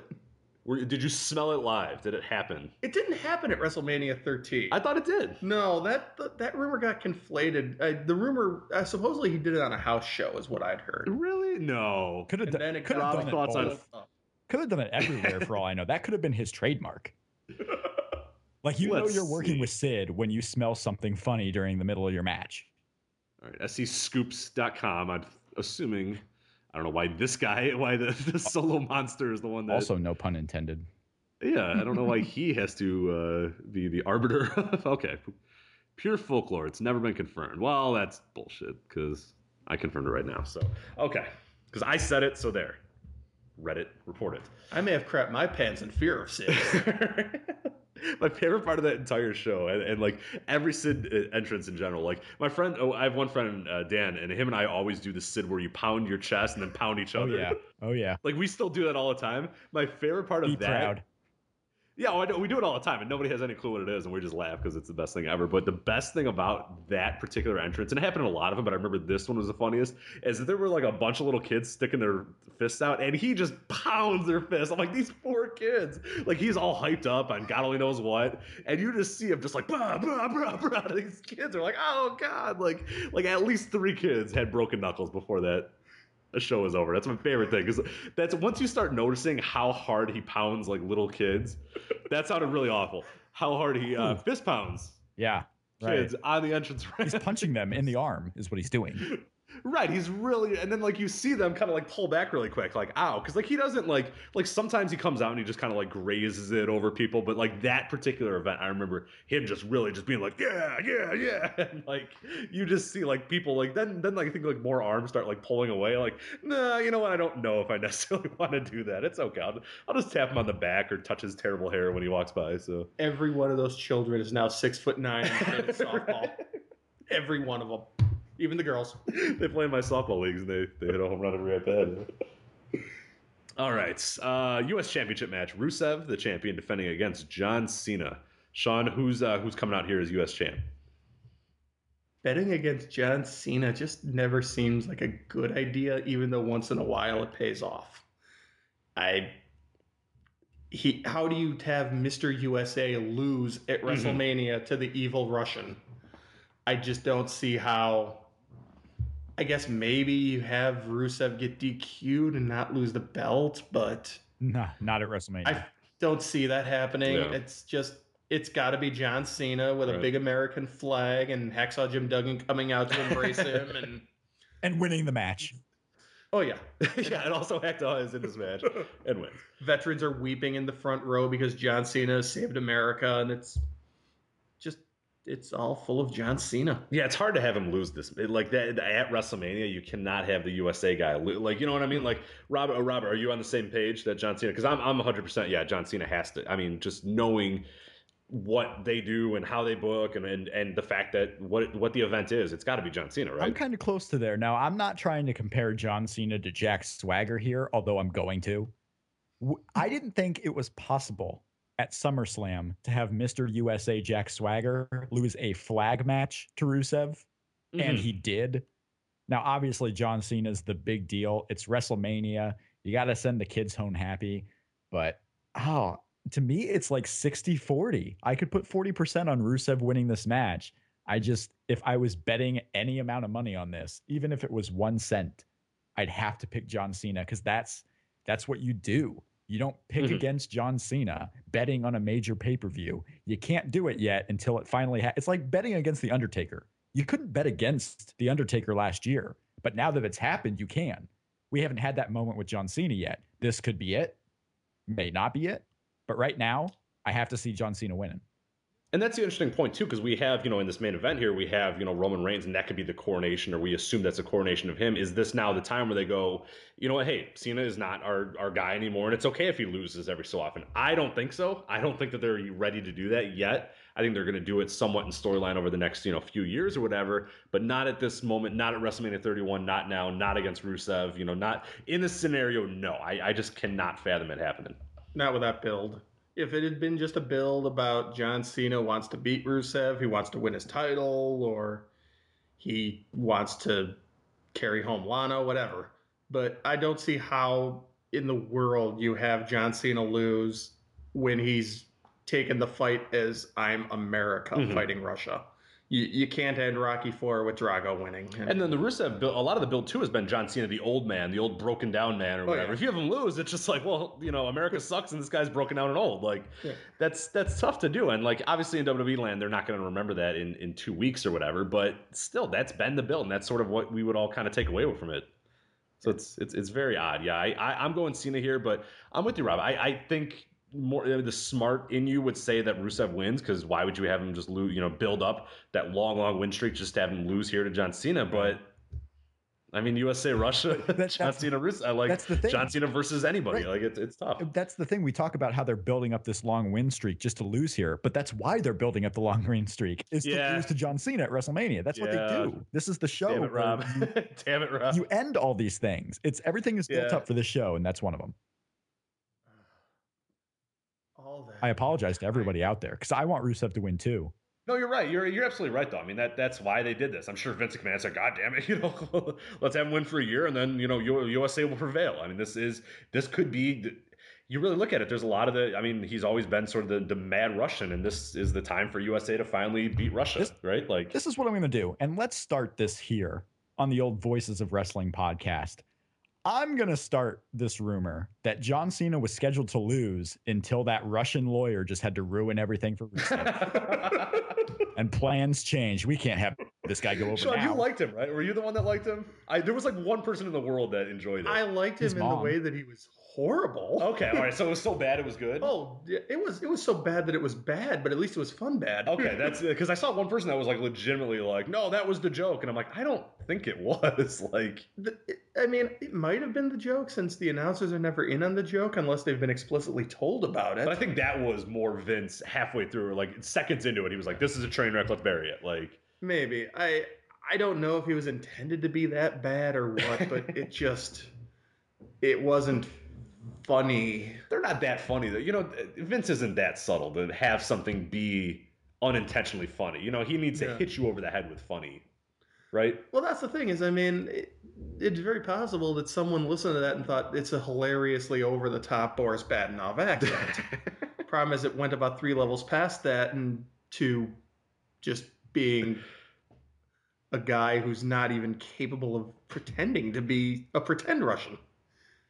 Oh god. All right, let's move on to a few other matches here. Last two, We're we have close, Sting guys. versus Triple H. What was that? We're getting close, guys. We are. It's finally here. Sting versus Triple H. Sting can't talk. Can't talk on Vigilante can't, Sting cannot talk. can't talk on regular TV because I don't know why. He cut the best promo of the show. Because you got to give him nine ninety nine a month if you want to hear Sting talking. Right. It's not the kind of thing you get for free. Well, it's amazing because yeah, they put that on the network as like a selling point. You you should be subscribing to the network so you can see Sting talk. But like, shouldn't you be having Sting talk on free TV so you can subscribe to the network for your big show of the year? Like, shouldn't that be the selling point? Not a Sting promo, the actual Sting match. And you need the promo to kind of push that. That yeah, that's that's where I would go. I would have Sting talk all the time and say, "Hey, look, on the WWE Network this Sunday, I am gonna, you know." But I, that's yeah, I don't know. I mean, Sean, you, I know you're you're a pretty big Sting fan, correct? I What, you know, what's what's the what's going on? I have no. I mean, I'm not a big Sting guy, so it's not a big deal to me. But I'm gonna say that this is the match that the, they've at least done as good a job as possible of building up out Mhm. of anything on this card. They've protected Sting outside of like I said, like a couple of weird hiccups, like the weird promo with someone else's voice. But in general, they've done a very good job of protecting the Sting mystique. And the crowd that on last Monday night, they were not exactly excitable, but they they popped good for Sting. They wanted Sting, and when he came, they were into it. I think this is the one match where the reactions are going to be exactly what they theoretically should be. no one's on cheering for Triple H here. face. Yeah, So it's going to be a fun match. It's going to have a million bells and whistles. There's going to be interference all over the place. Hopefully, we'll see a few other WCW stalwarts Oh, make appearances God. to help Sting when Triple H brings people in. I'm I'm hard body Harrison. oh, man. I'm I'm crossing fingers for Alex Wright. okay, I'm crossing fingers for maybe just maybe an Al Greene appearance. okay. But most of all, is Al Greene still alive? maybe I don't think Al Greene's alive. Is he? The most important, though, is I think Sid needs to come to Sting's aid. When all looks bleakest, the two Oh, that's greatest right. heroes. When you type in Al Greene in Google, you have to specify you mean the WCW Al Greene. Right. Because believe it or not, he doesn't come up first. Nope, not Uh, even second or third. Uh, he's dead. I told you. I knew he died not that long ago either. Yeah, June 14, Okay, well 2013. then someone else can come. so I don't help. think he's going to come. I mean, he might. That would be now that there you go. There's your WWE Network hook. I mean, fine then. Bring in Silver King. Silver King. Bring in above average Mike Sanders. But just give us Sid helping Okay. out the other great hero of WCW. In case you're curious, uh, Silver King is still alive. So considering he's still competing, I believe. So that's uh, Rob's thoughts on Sting Triple H and and what WCW uh, return because because Sean's always just rebooking this entire thing on the fly and adding his own guys to everything. But uh, yes, thoughts on the match and then also um, who would you bring back from WCW to help Sting? Nick Patrick. Yeah. That's when because this is how it's going. Sting, He's like, no. Sting wins with the fast that. count. Go away. Sting wins with You're the fast count. it. Triple H is arguing what's happening here, and Nick Patrick has to come in. Or Triple H wins with the fast count. That would make more sense, right? All of it makes sense. Oh, Sting's going to win. I mean, Sting won at Fastlane, basically. I don't get any reason why Triple H would win this match, so Sting wins. I mean, it, it is what it is. I hope Sting talks on Raw because his promo ability is probably the one thing that might help this, you know, going forward. But as far as a match goes, uh, you know, I'm interested in it. I'm interested to see how Sting wrestles in the WWE crowd because I think the crowd will be super hyped for him. But I don't need to see it, if that makes sense. Like, this isn't a match where I was thinking for all my life I really needed to see. So it's just another one for me. Like, it's just another match on the show. Yeah, I'm, I'm looking forward to it in a lot of ways, just because a lot of it is Sting. I mean, it could be Sting versus really anybody, and I think I would still be have some sort of intrigue into it. But yeah, there's a little there's a little bit of a disappointment there that you know that Sting versus somebody else, Right. specifically the Undertaker, could have been that much cooler.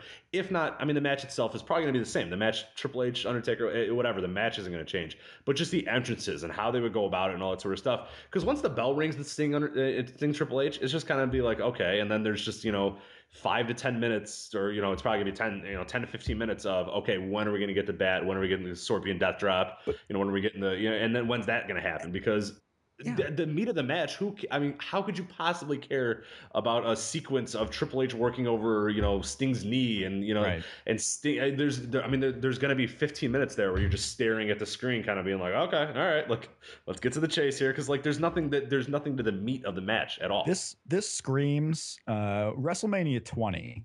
Everyone was so excited to see the Undertaker come back because he was coming back as the Dark Undertaker Mhm. against the match with Kane. Like no one wanted to see Undertaker versus Kane, but people were excited to see the Undertaker finally come back. They were excited because of the entrance. It was this huge spectacle, and then they had to wrestle for 10 minutes.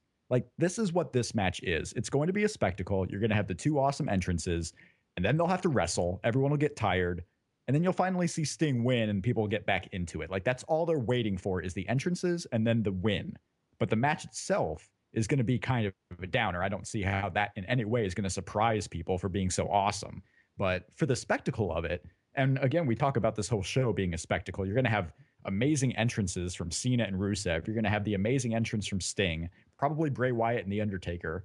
This is this is a show that'll have some matches deliver, but the spectacle of it is really what is going to be what you remember.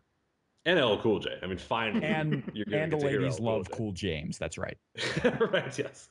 You, you said something about Sting the next night on Raw. Do we think he hangs around after this, or is he Well, gone? I, I think he may show up on Raw at some point, but like if they're building up to possibly a Sting Undertaker match for the next year, and this is kind of the thought process you have to go for when you know we're thinking about who's going to win. Like I try to think about what they could do in the future, even though that mostly hurts predictions than it helps. But if they're going to try to fill up Cowboy Stadium or AT and T Stadium at Dallas with a Sting Undertaker match that will have some hype behind it, both of those guys have to win this Yeah. year. They have to. And definitively too. Yeah, like it can't be. And I don't think they're going to have any DQs or wishy washy finishes, but like Sting has to go over strong. The Undertaker has to go over strong. Monday night on Raw, you have those two face off. And then a year from now in Dallas, one of your semi main events is Undertaker and Sting coming off their wins at WrestleMania, and the loser leaves WWE forever or whatever you want to do. Sean, thoughts? Mike dropped. That's right. I, I like it. It just, uh, I feel like almost more than talking about this WrestleMania. Now I'm curious what matches we would think could actually be the draw for. Yeah, you know, what? fuck this WrestleMania. Let's talk about WrestleMania, WrestleMania 32 is going to be great, Lesnar, guys. Roman Reigns. Roman Reigns is gonna win. Okay, WrestleMania 32, guys. yeah, because you have the, the caveat of of you know is Austin coming back or are they gonna try? I mean, I'm sure that they're gonna do everything they can to get Austin back. You- know, what would your betting odds be that Austin comes back? Sean, what do you think? Not good. You don't think so? You don't? You think he's just maybe there, but not? I, he'll appear, but I really don't think unless they find someone completely unexpected that he would be excited to work with. Mhm. I think Austin's at that place where he just has no interest magnet in writing. punk. That was probably the best shot. Yeah, right. Yeah, right. He seemed legitimately interested. Maybe he was putting it on. I don't know. But I don't know that there's anyone that would be someone he'd say, okay, I trust that I could have a great match with this guy not make a fool of myself. He's not going to hurt me. He's going to be safe, not leave me in a wheelchair or a wheel ATV in Austin's case, most likely. So I'd be surprised. I'm thinking that it most likely is just an appearance, maybe a guest referee shot or something for him. Rob, what do you think about Stone Cold next year? I Because this WrestleMania sucks, so Yeah. let's talk about next year. I, I just it's one of those things where I don't ever see him coming back because he's got other Mhm. stuff going on and like you're not seeing Edge come back to wrestle. You're not seeing Shawn Michaels come back to wrestle. I don't think it's one of those things that Steve Austin really himself needs to do. So unless the money is really great, like what's the incentive for him to come back and risk his health after 10 years away? Because it's been a long time that he's actually done anything like this. I just don't see Steve Austin coming back, although I can certainly see Vince trying very hard to make it happen. Yeah. Absolutely. What what would be our hypothetical main event for WrestleMania 32 now, real quick, before we get into the main event of this terrible WrestleMania? But It'd be Steve Austin and CM Punk. Well, I mean, and I say that Yeah. sincerely just for the fact that, okay, if you have Steve Austin coming back and you have a guy like CM Punk out there and you can promise him the main event, and if he was coming back working with Austin, I think that's the one match that Punk says they they couldn't screw me out of the main event. Like that is the main event. Nothing is going on top of Steve Austin's return to the point where he might come back. Because do I think in January he's still going to be training as a UFC fighter? Absolutely not. uh, when's his fights? Because the that day after it will stop his He's- uh, day. He's a one and done. They signed him to this six fight contract, not because they want to keep him as a fighter, but because they want to make sure he doesn't do anything else in fighting if he decides to keep doing it. It's not because they think he will. So I, you do your one fight, it's over. He gets the blessing to go back to WWE if he wants to. I if Punk does that, it would be for the one match. He's not coming back as a full timer. He's coming back for that one thing. And WWE is desperate enough to fill out Cowboy Stadium that they'll agree to bring back CM Punk for this match, give him what he wants, give him the main event for only that one night. Like everything would come together perfectly to where if I thought Punk was ever coming back, that's the show to do it. Sean, what is your hypothetical WrestleMania 32 main event? Possibly less. I hmm. gotta go with Lesnar versus Sid.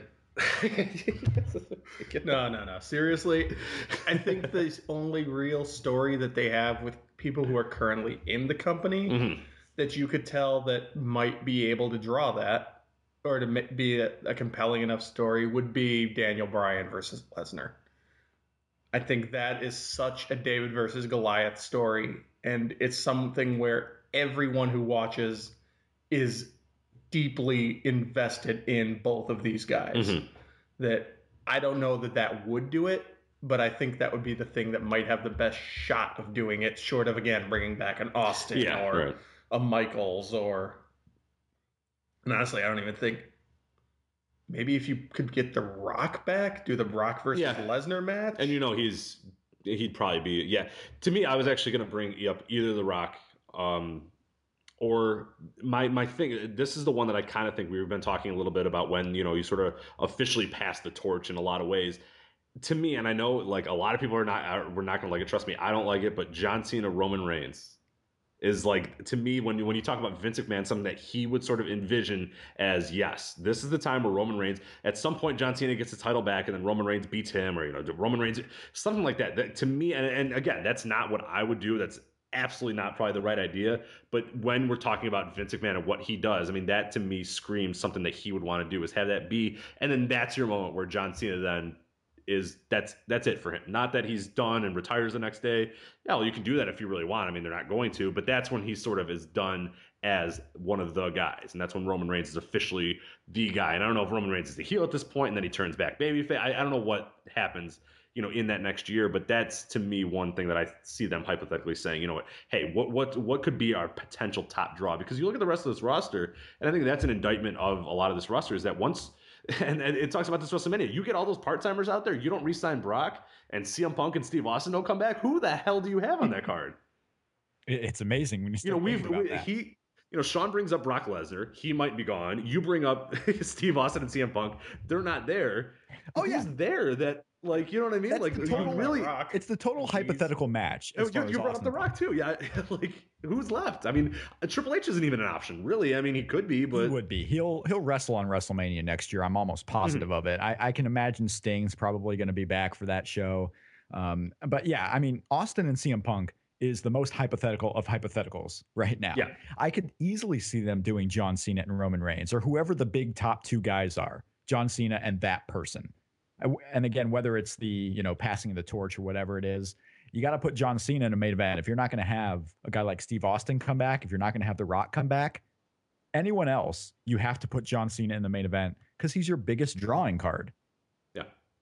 But we don't even know what's going to happen by then because I'm still amazed when the WWE network started. Like everything that's happening now, we all figured would happen where the importance on pay per views becomes less and less. But I did not expect it to be so soon. And I can't fathom what'll happen in one year from now after everything we've seen in the last year. Like, where are we going to even be at by this time next year as far as importance on pay per views? Mm-hmm. Because the importance is Monday Night Raw. Right. And we mentioned that we knew that was coming, and I think you, you brought up the point exactly is that we we kind of knew it was coming, and then there was those few initial pay per views where we're like, oh wait, never mind, like they're still pretty good. Like there were a few really good cards on those W networks, and they were building being built like you know business as usual. Now we're starting to get in that thing where they're starting to realize, hey, look, this is the, this is what pulls the card is the, the TV, the weekly TV is the big. See, I I don't know, yeah, is and that's that brings up, I mean, the hypotheticals.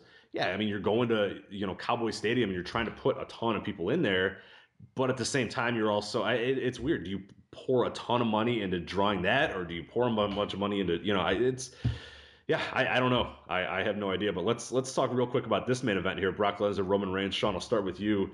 Uh, thoughts on the bill? Thoughts on the match? And who's winning here? They made the decision and they've stuck with it to the bitter end. And I mean, like I said, you, like Rob said, you kind you have to applaud that to some degree, I mm-hmm. guess. They had many opportunities to change course or to add people or do something to this. And they said, we're going to see it through. I think at that point, you have to go with the obvious conclusion. You've been building up Roman Reigns essentially since the breakup of the Shield. Yeah. It's been almost a year now that we've been building and building up to the moment where Reigns finally becomes the man. And I don't know how unless you're plan unless you've suddenly got immense cold feet and decide that the Reigns push needs to be killed before it ever truly starts with him as a champ. You, you got to go with Reigns winning the belt and Michael Cole yelling about the Roman Empire and everyone's shutting off their TV and going, well, that was something. right. Rob, what are your thoughts? I mean, I again, if you stick with the plan this far, you got to stick with the plan all the way through. Mm-hmm. And I think that's Roman Reigns winning the title. If they really want to do a shock at this point, you could have Seth Rollins come out, you can have Brock Lesnar win. But we thought the last couple of years there might be cash ins, and it doesn't happen because I don't think Vince wants WrestleMania to be about the final, like a cash in like that. I think he wants it to be about what he planned ahead of time. And his plan ahead of time was Roman Reigns getting coronated on this show as the next big deal. And the only way for that to happen is for him to pin Brock Lesnar one, two, three, and the show goes off the air with Roman Reigns celebrating. And hopefully the crowd will be into it because that's almost one of the things I'm most excited to see is how the crowd responds during Brock Lesnar and Roman and after the fact. Yeah.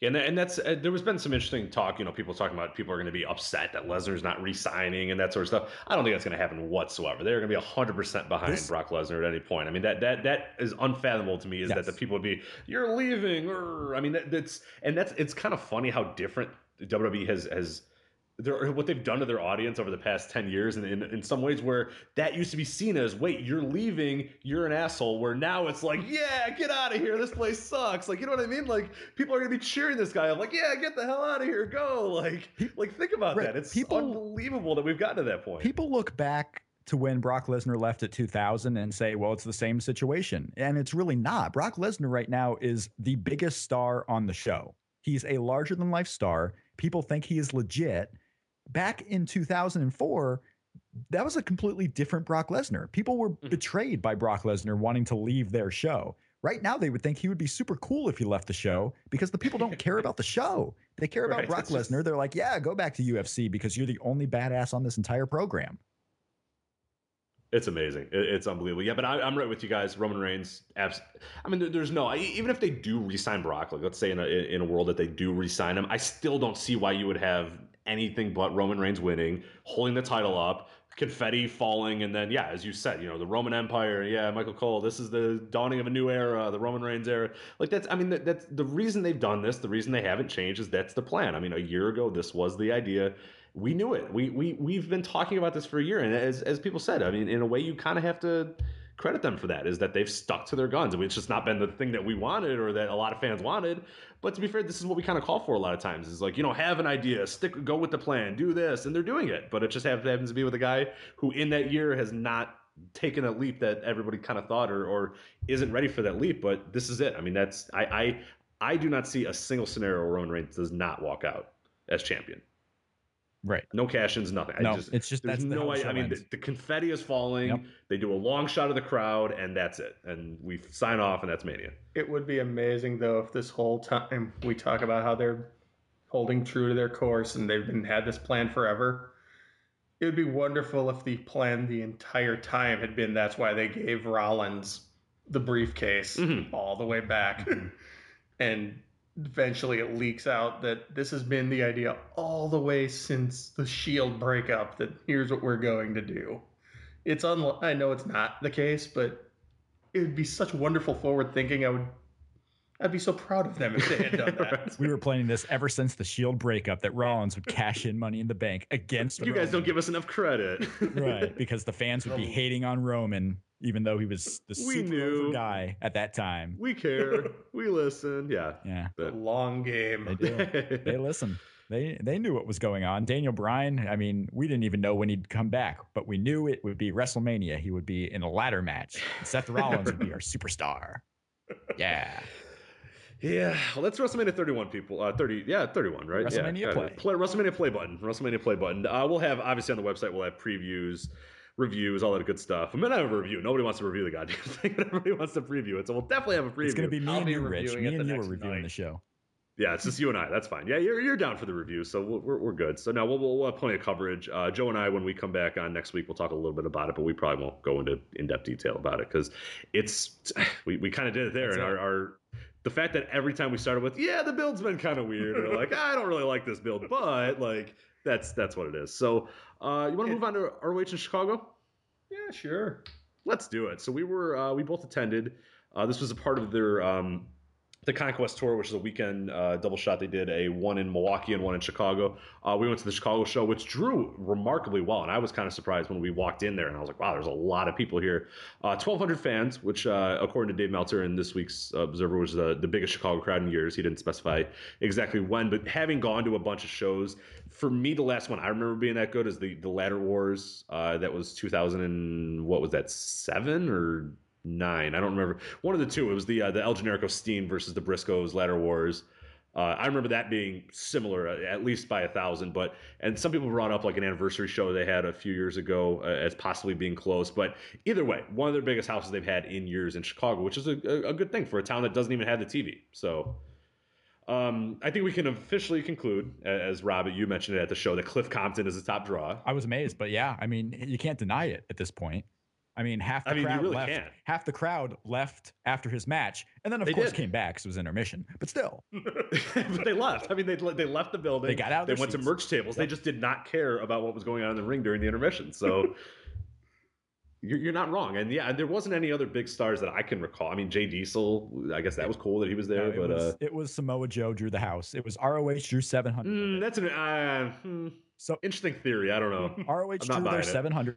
Samoa Joe packed in another 500, and that's and that's your ROH. I mean, that really is. Right. Trent Beretta probably added two or three, and you know I- that's your ROH crowd right there. They wanted to see Samoa Joe back because Samoa Joe is a big deal in Chicago. He's one of the guys who were there. You know, he built up the Chicago area along with Oh, yeah. Punk from early on in ROH. This is one of their guys, and they came back to support him, see him because it was most likely the last time they'll ever see him on the Indies, unless they know he's going to AAW here in April.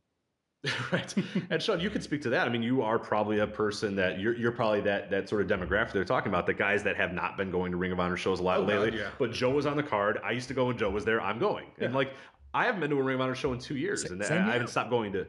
Yeah, oh yeah. So you're right there too. I mean, we we were we are, and, and Warren Taylor came all the way from you know Kentucky, and I I'm assuming he doesn't go to every single. I mean that that's we're talking about uh, we got a group together, and I don't think any of us would have gone if there wasn't Samoa Joe on this card. I mean, there's no way I would have gone. No, that's entirely a. I. It, it's one of those old man moments. It's like I was sitting over there for Joe versus Punk too. Right. I had the poster from that night. Well, we. Steve. Oh, go ahead. Sorry. No, go ahead. Well, we we have specifics because when we started talking about getting tickets to this show, Samoa Joe had just been announced, and we all get together and we're like, "Hey, do we want to go to the show?" So on, so on. When we first started talking about it, there were tons of fourth row seats because they do first, second, third, and then fourth through six are all the same prices. So Yeah. like, let's get fourth row seats. Why not? All of the tickets were available. We waited one more day, and Samoa Joe was announced without even having a match announced for him, and all those seats were gone.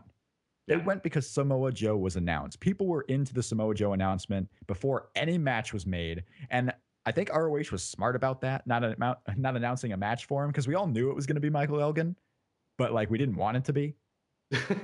And then it happened, and it was like exactly what we talked about at the show. Like you have Michael Elgin and Samoa Joe there, and it ends up being an excellent match, and we're all excited to see Samoa Joe. But I would have never gone to the show had Samoa Joe not been on the show. yeah.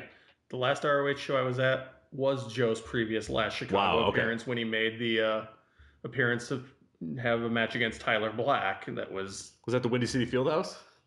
um it was at uh it was at Frontier. Was it okay? Because he had. A, I think I went to the send off, the Samoa Joe send off, and it was Yeah, the. this was after he was in TNA for a couple years. oh, okay, okay. He came back for like a one night shot, and it was not because like they were taping the DVD or something at that time, and there was like questions about whether he'd be Ah, okay. able to be seen. But yeah, he it was his last appearance for ROH in Chicago until just now. hmm Uh, any thoughts on the uh, the events as a whole? We can talk about a few of the matches that, that I thought really stood out. It's obviously Jay Diesel versus Will Ferrell now. Uh, uh, ACH uh, Jimmy Jacobs I thought was an excellent excellent match, and all things considering, I know Sean isn't the uh, I, even though I joked at the beginning, he is actually not the biggest Jimmy Jacobs fan in the What? world. But uh, ACH I love, and I thought this match was incredible. This is my match of the night. It was a very good match. All all kidding aside, I love watching ACH. He's one of my favorite things out on the indie circuit these days.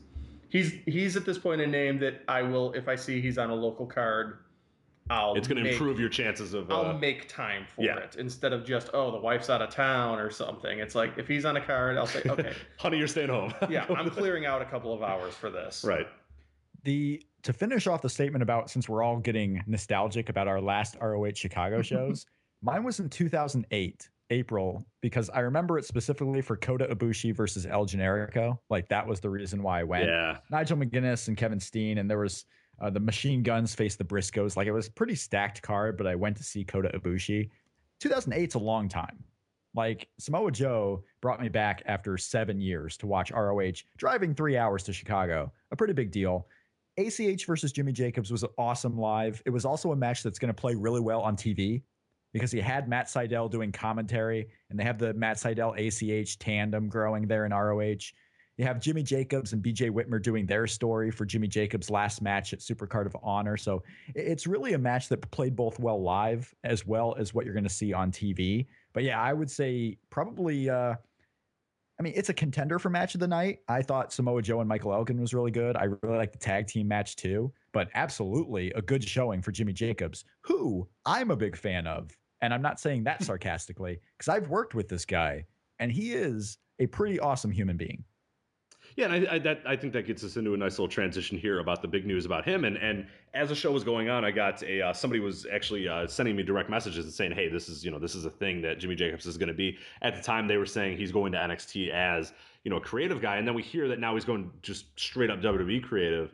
Uh, Rob, you having worked with him, what are your thoughts on Jimmy Jacobs and and and is this a good is this a good fit for him? Well, I mean, he's always a guy yeah. that that we sort of knew, you know, from on the outside looking in, we've always known of him as a creative guy. We look at the, some of the angles he's done, and, and Sean will perhaps talk about whether he likes and didn't like about a lot of them, but he was always a guy that had creative ideas. Even matches, you could tell in match, he had ideas about stuff, and and I don't mm, particularly say I was a real big fan of him. I, I I don't know if he was the greatest performer, but I always sort of respected his desire to have different ideas about stuff or to, to be different than everybody else. Absolutely. And this is a guy when I was doing shows that he was on. It was mostly in IWA Mid South and, and Chicago area and whatnot. But this is a guy that, you know, guys like Chuck Taylor and Ricochet and the younger guys would go up to Jimmy Jacobs and ask advice on their matches. And Jimmy Jacobs would just be sitting there waiting for people to come up to him.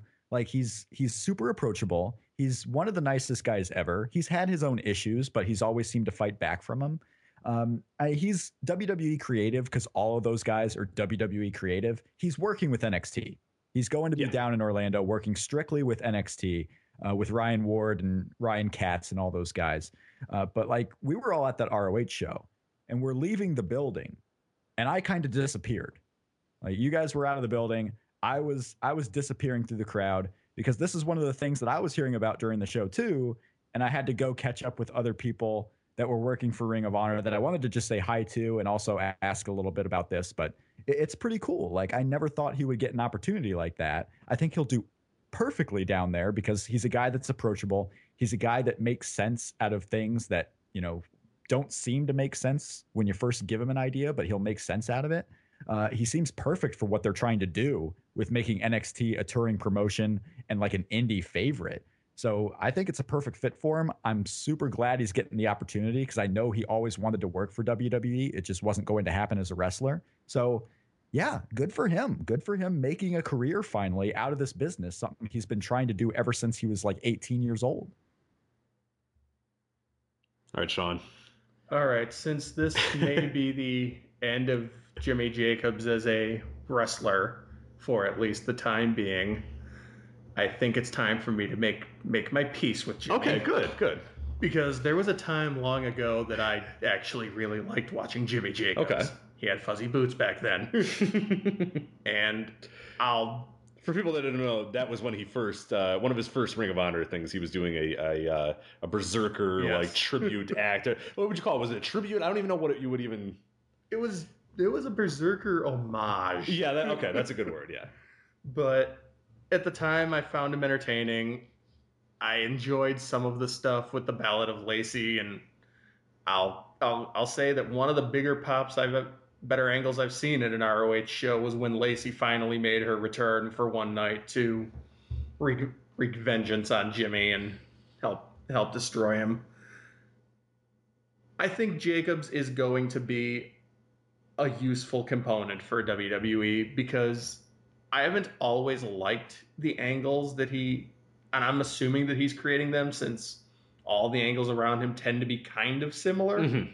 But I appreciate the fact that they try to be something different. They Yeah. try to take in more modern forms of communication. They try to be sort of multimedia angles. Age of the Fall is a great example. I mean, it, Yeah. it ended up being a total train wreck when it actually happened because it just it it, it didn't have the legs, but the build to it was because it was there was a blog that came out and this blog was writing weird stuff and they were on like the Ring of Honor forums and like trolling people and yeah, being weird and like weird things happening, and- and, I I like that. people in the crowd. There was like weird people in the, and we're kind of seeing it right now in Ring of Honor a little bit. But there were like these masked men in the crowd that were just hanging out and being kind of weird and like just odd and like it, it was it was a really interesting because at the time, I mean, we're talking what that's 2000. Yeah, I, I keep blanking on the time. It's either 2007, 2009. It's one of those two that I'm thinking. And then we have you know where blogs and a forum and and like a weird Facebook page is like that was and that people weren't doing that. People weren't using or utilizing that yet.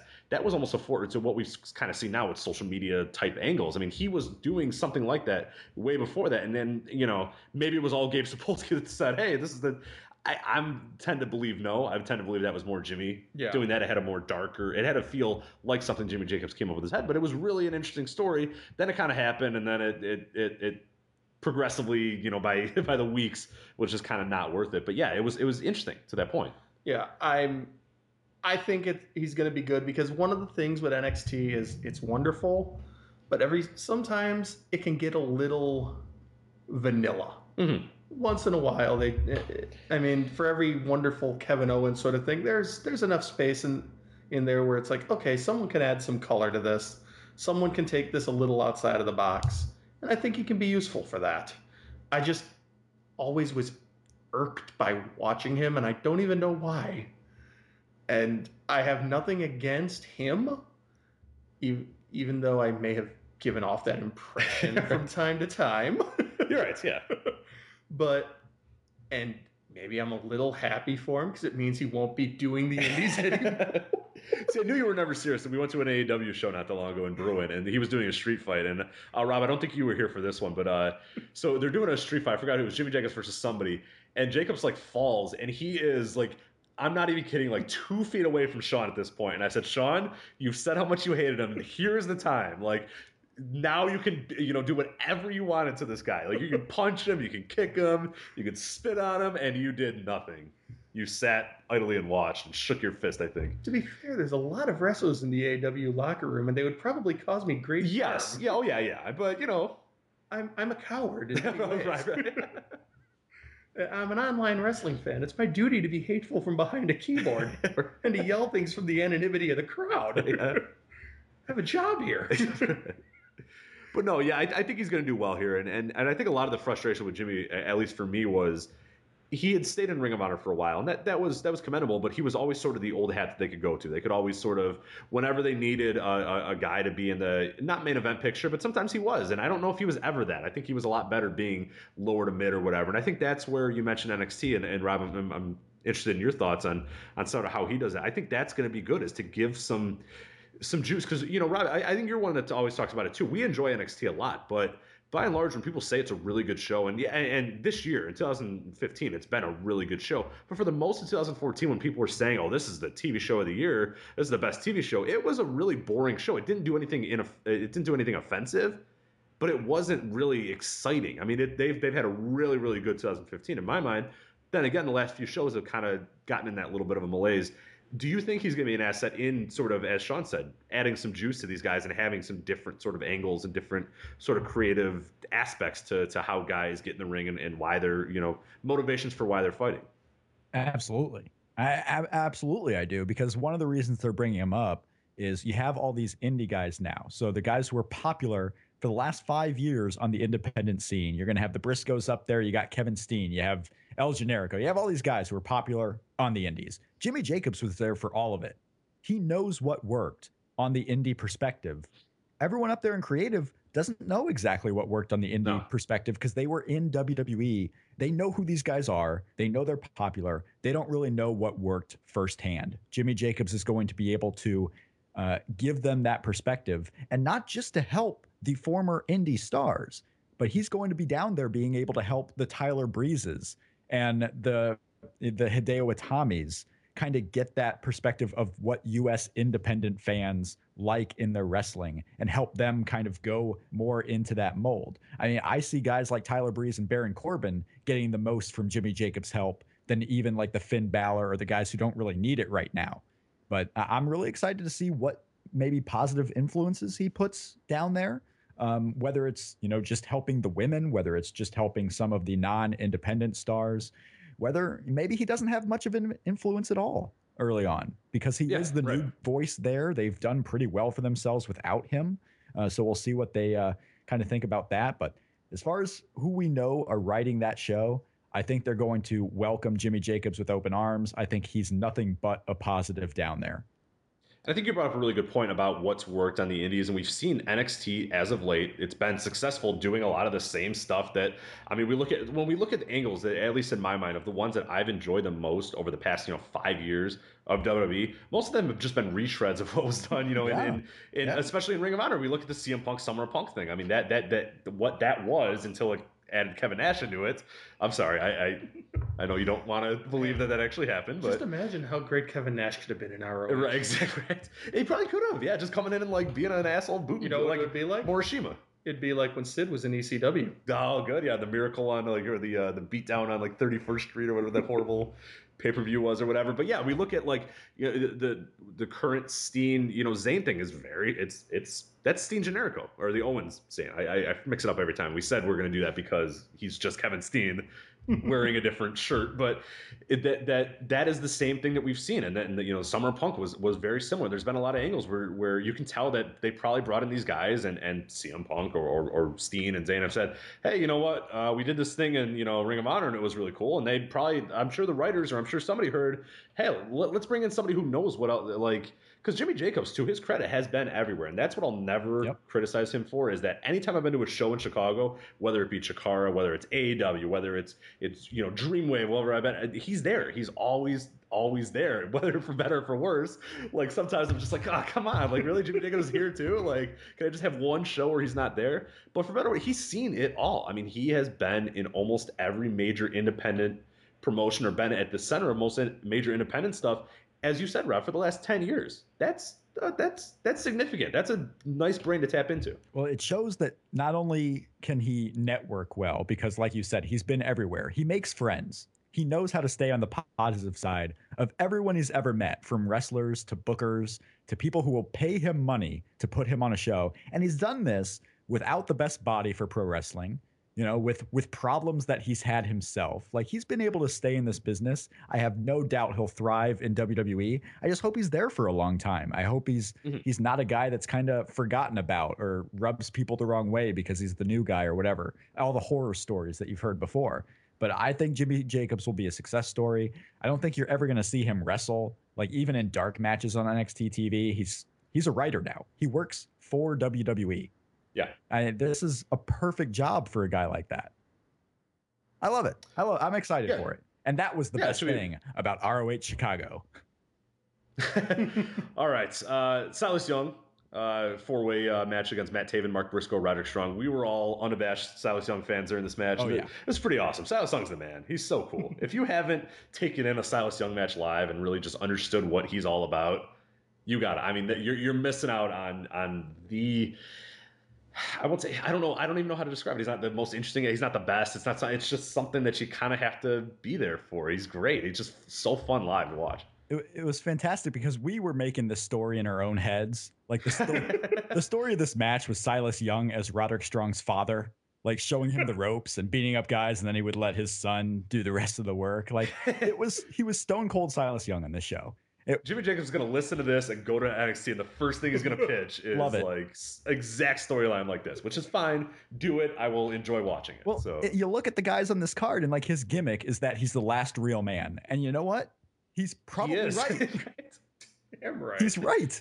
Like this was a match that I had high hopes for, just because four ways in Ring of Honor are usually good, no matter who you put in there. But Silas Young was the star of this one in a match that consisted of Mark Briscoe and Roderick Strong. Silas Young was the superstar, and he actually won and got a title chance later almost. yes, he did. uh, the next match after that was, without a doubt, my match of the night. Sean, I'm, I'm curious on your thoughts. Jay Lethal defeating Cliff Compton in a street fight. I had to bust out the rarely used sixth star. Yes, right. Properly rate that. Uh, we, uh, I don't know how much of the match you actually saw. We missed the first 15 minutes because they were like brawling out in the crowd and nobody could see anything. the best chant ever during this yeah. was the "This sounds awesome" chant. because nobody in the arena could actually see because they were fighting by like the merch table and there's you know we're not in an arena that like goes down like it, it like we're all levels so it's kind of hard to see what's going on rob uh Jay Lethal Cliff Compton. How how much did you love it? Did you love it or just really really love it? Um, you can only choose one of those two options. Yeah. So, so the Beer City Bruiser versus Cheeseburger was pretty, right. That was great. It was pretty fun. I, I mean, this intermission was, was, a lot of fun. Yeah, this was a match I had no hopes for. I mean, Jay Lethal was stripped down to his underwear, which I thought was kind of odd because you know I thought the comedy stuff was over with him, yet he's still kind of doing this comedy gimmick in this match. Um, I Cliff Compton, I never heard the pop that people said he was going to get. Like, I didn't see how over he was yeah, in Chicago.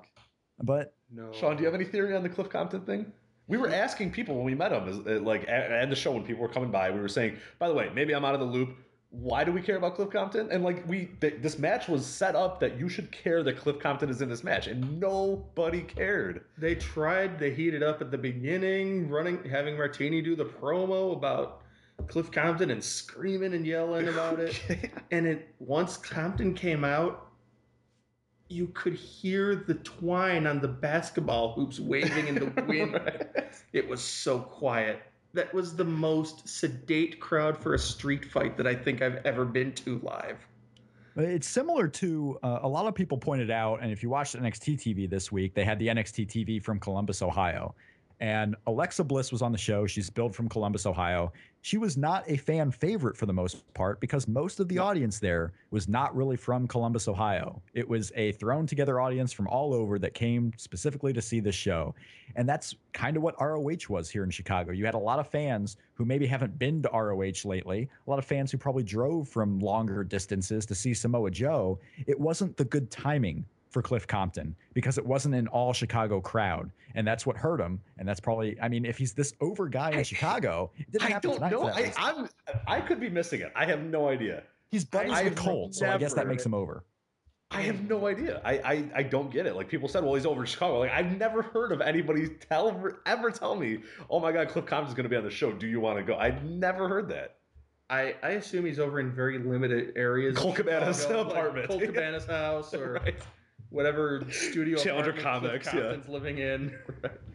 But other than the only thing I remember from that match, other than the resounding silence and boredom, was the momentary awkwardness of watching Cliff Compton use his belt to whip a uh, stripped down Jay Lethal, and thinking that maybe I'm just dealing with white guilt here or something. Obviously, because let's be real, everything is equal. Jay Lethal got some shots in on Cliff Compton. Are we feeling upset about that? No, we're feeling No. upset the other way because you're racist. well, yeah, I mean Yes. there is that. That's right. that's basically it. Because otherwise, if you're if all is equal, like okay, that man is belt shotting that man. Now the bad guy is finally getting his comeuppance. Like that's what it is. Well, the, the best part of this match, at least, I mean, if there's one silver lining in this match, is that Jay Lethal did the old school street fight, the Ric Flair, Nick Bockwinkel street fight style, where he came out in full suit. You know, we Oh, talked yeah. about how he got stripped down, but he came out in a suit, and that was at least I could give it up for that. It wasn't the Cliff Compton came in the standard Chicago street fight, taped fist, jeans, tucked into your. You know the boots with the jeans tucked in and the, the taped white fist. I mean that that was that Chicago street fight through and through. But Jay Lethal said, "Fuck that! I'm wearing a suit." So Jay Lethal Those are got- his street clothes. Right, exactly. He's like, I don't wear jeans. I'm not. I'm not a bum like you. So then we had intermission. Um, as you said, everybody left during after the Cliff Compton match because they had seen the main event. Uh, believe it, they they decided, hey, you know what? Screw it. I'll, I guess I'll come back and watch the rest. So they all came back uh, to their seats for the rest of the card. cheeseburger is a draw. Cheeseburger. I mean, once they heard Cheeseburger's music, they had to come. Uh, we don't have to talk about Cheeseburger versus Beer City Bruiser. Let, us let's talk about how much this Tommaso Ciampa promo died. Oh my God! Yes. So i- i- if people don't know, and if you didn't read reviews, uh, Ciampa came out and he did uh, a rarity in Ring of Honor, a worked shoot promo thing where he says he's no longer under contract, but he's you know rebel and da da. da. You know, there's only like six of these going on right now in Ring of Honor. I um when he came out, he started talking, and I got up to go to the bathroom. I waited in line for ten minutes at least. Peed came out and the motherfucker was still in the ring talking about the same stuff. And I was like, what did he just talk about for 10 minutes? Because I couldn't hear anything. So I came back and asked you guys what happened and how did you describe it? Strawn, what would you describe whatever this was? I was going to the concession stand because he bored the crap. Oh, so you were there too. Okay. So Rob, you listened maybe. He said within the first minute that he was a free agent, and then for the next 10 minutes gave bullet points to support that fact. That was it. I mean, he comes out talking about how he has no contract, how he wants, how they want to sign him, but he hasn't We're signed an any. easel to, to yeah, and then that's basically it. Like the idea, I think, was to promote him as the next challenger to Jay Briscoe, because honest, free agent challenger. right? to God, I think he's going to be your next champion. I really do. But that was basically it. It was 10 minutes. The crowd was getting bored. He was saying the same things over and over again. And we finally had, I think Silas Young interrupted, and that basically led into our title match. And people loved when Silas Young interrupted because it meant Yes. Ciampa was done finally. That's It was it was amazing watching Young cut a face promo essentially, with full on. These people out here have problems too, right. and then instantly transitioning back into heel mode for the match against uh, Jay Briscoe. Yeah, what, what do we think about this match? I was kind of indifferent to this one. Um, it, it was okay, but it wasn't as good as I thought it was going to be. Everybody loved Jay Briscoe; he was super over. But it- this, I never thought quite got going. Yeah. Th- th- and this was a match in the show where I think it was the first match we had all night, aside from the romantic touch dark match because everyone knew. but this is the first match of the night where it's like the result is so predetermined that Mhm. it doesn't matter what happens because Silas Young was not going to be the first guy to pin Jay Briscoe. Just wasn't going to happen. So you're just waiting for it to end because we still had the Samoa Joe match that everyone was waiting for. And I think this is where it really hit people that like we're just waiting for Samoa Joe at this point. Yeah, this is that's sort that, and I, I was kind of similar too because the, the next two matches I thought were or the next well there was kind of two matches here I thought were really interesting and they were guys that I were interested in but at that point I, I'd seen Jay Briscoe I'd seen the ROH title I kind of was like yeah all right time for Samoa Joe and then you know next match was you know RPG Vice's uh, Trent Beretta and, and Rocky Romero um, who's repl- or Trent Beretta is replacing obviously Alex Kozlov as the the tag team partner of Rocky Romero and they're going to go to New Japan versus Red Dragon and it was a uh, you know it was like a proving ground match or whatever, where if Red and Romero won, they would move on and get a tag title match immediately, and they did. And this was a match that I should honestly really like as a as a site that covers New Japan Pro Wrestling. This was them trying out their their future New Japan matches and saying, "Hey, what are we gonna do? How's our spots gonna be? What's this?" That's through and through. It was worked like they were in the goddamn Tokyo Dome, getting ready for it. Yeah. And I still was just kind of like, yeah, I'm ready for Joe and Elgin. And I like this match. I really did. But there was sort of a, and the crowd kind of had that too. They were into it, but it was like, okay, time for Joe. Like, yeah, thanks, guys. All right. like, Joe's coming out next, right? It's like, that's, that's kind of, this would have been, if this was in the beginning of the, this was the one of the first four matches, Mhm. no doubt this would have been considered, a, you know, a potential match of the night. People would have loved it. People would have been way into it. But at this point, they're just, people weren't, they wanted Samoa Joe and they didn't really care anything else. Yeah, they they were working this because they have limited time here.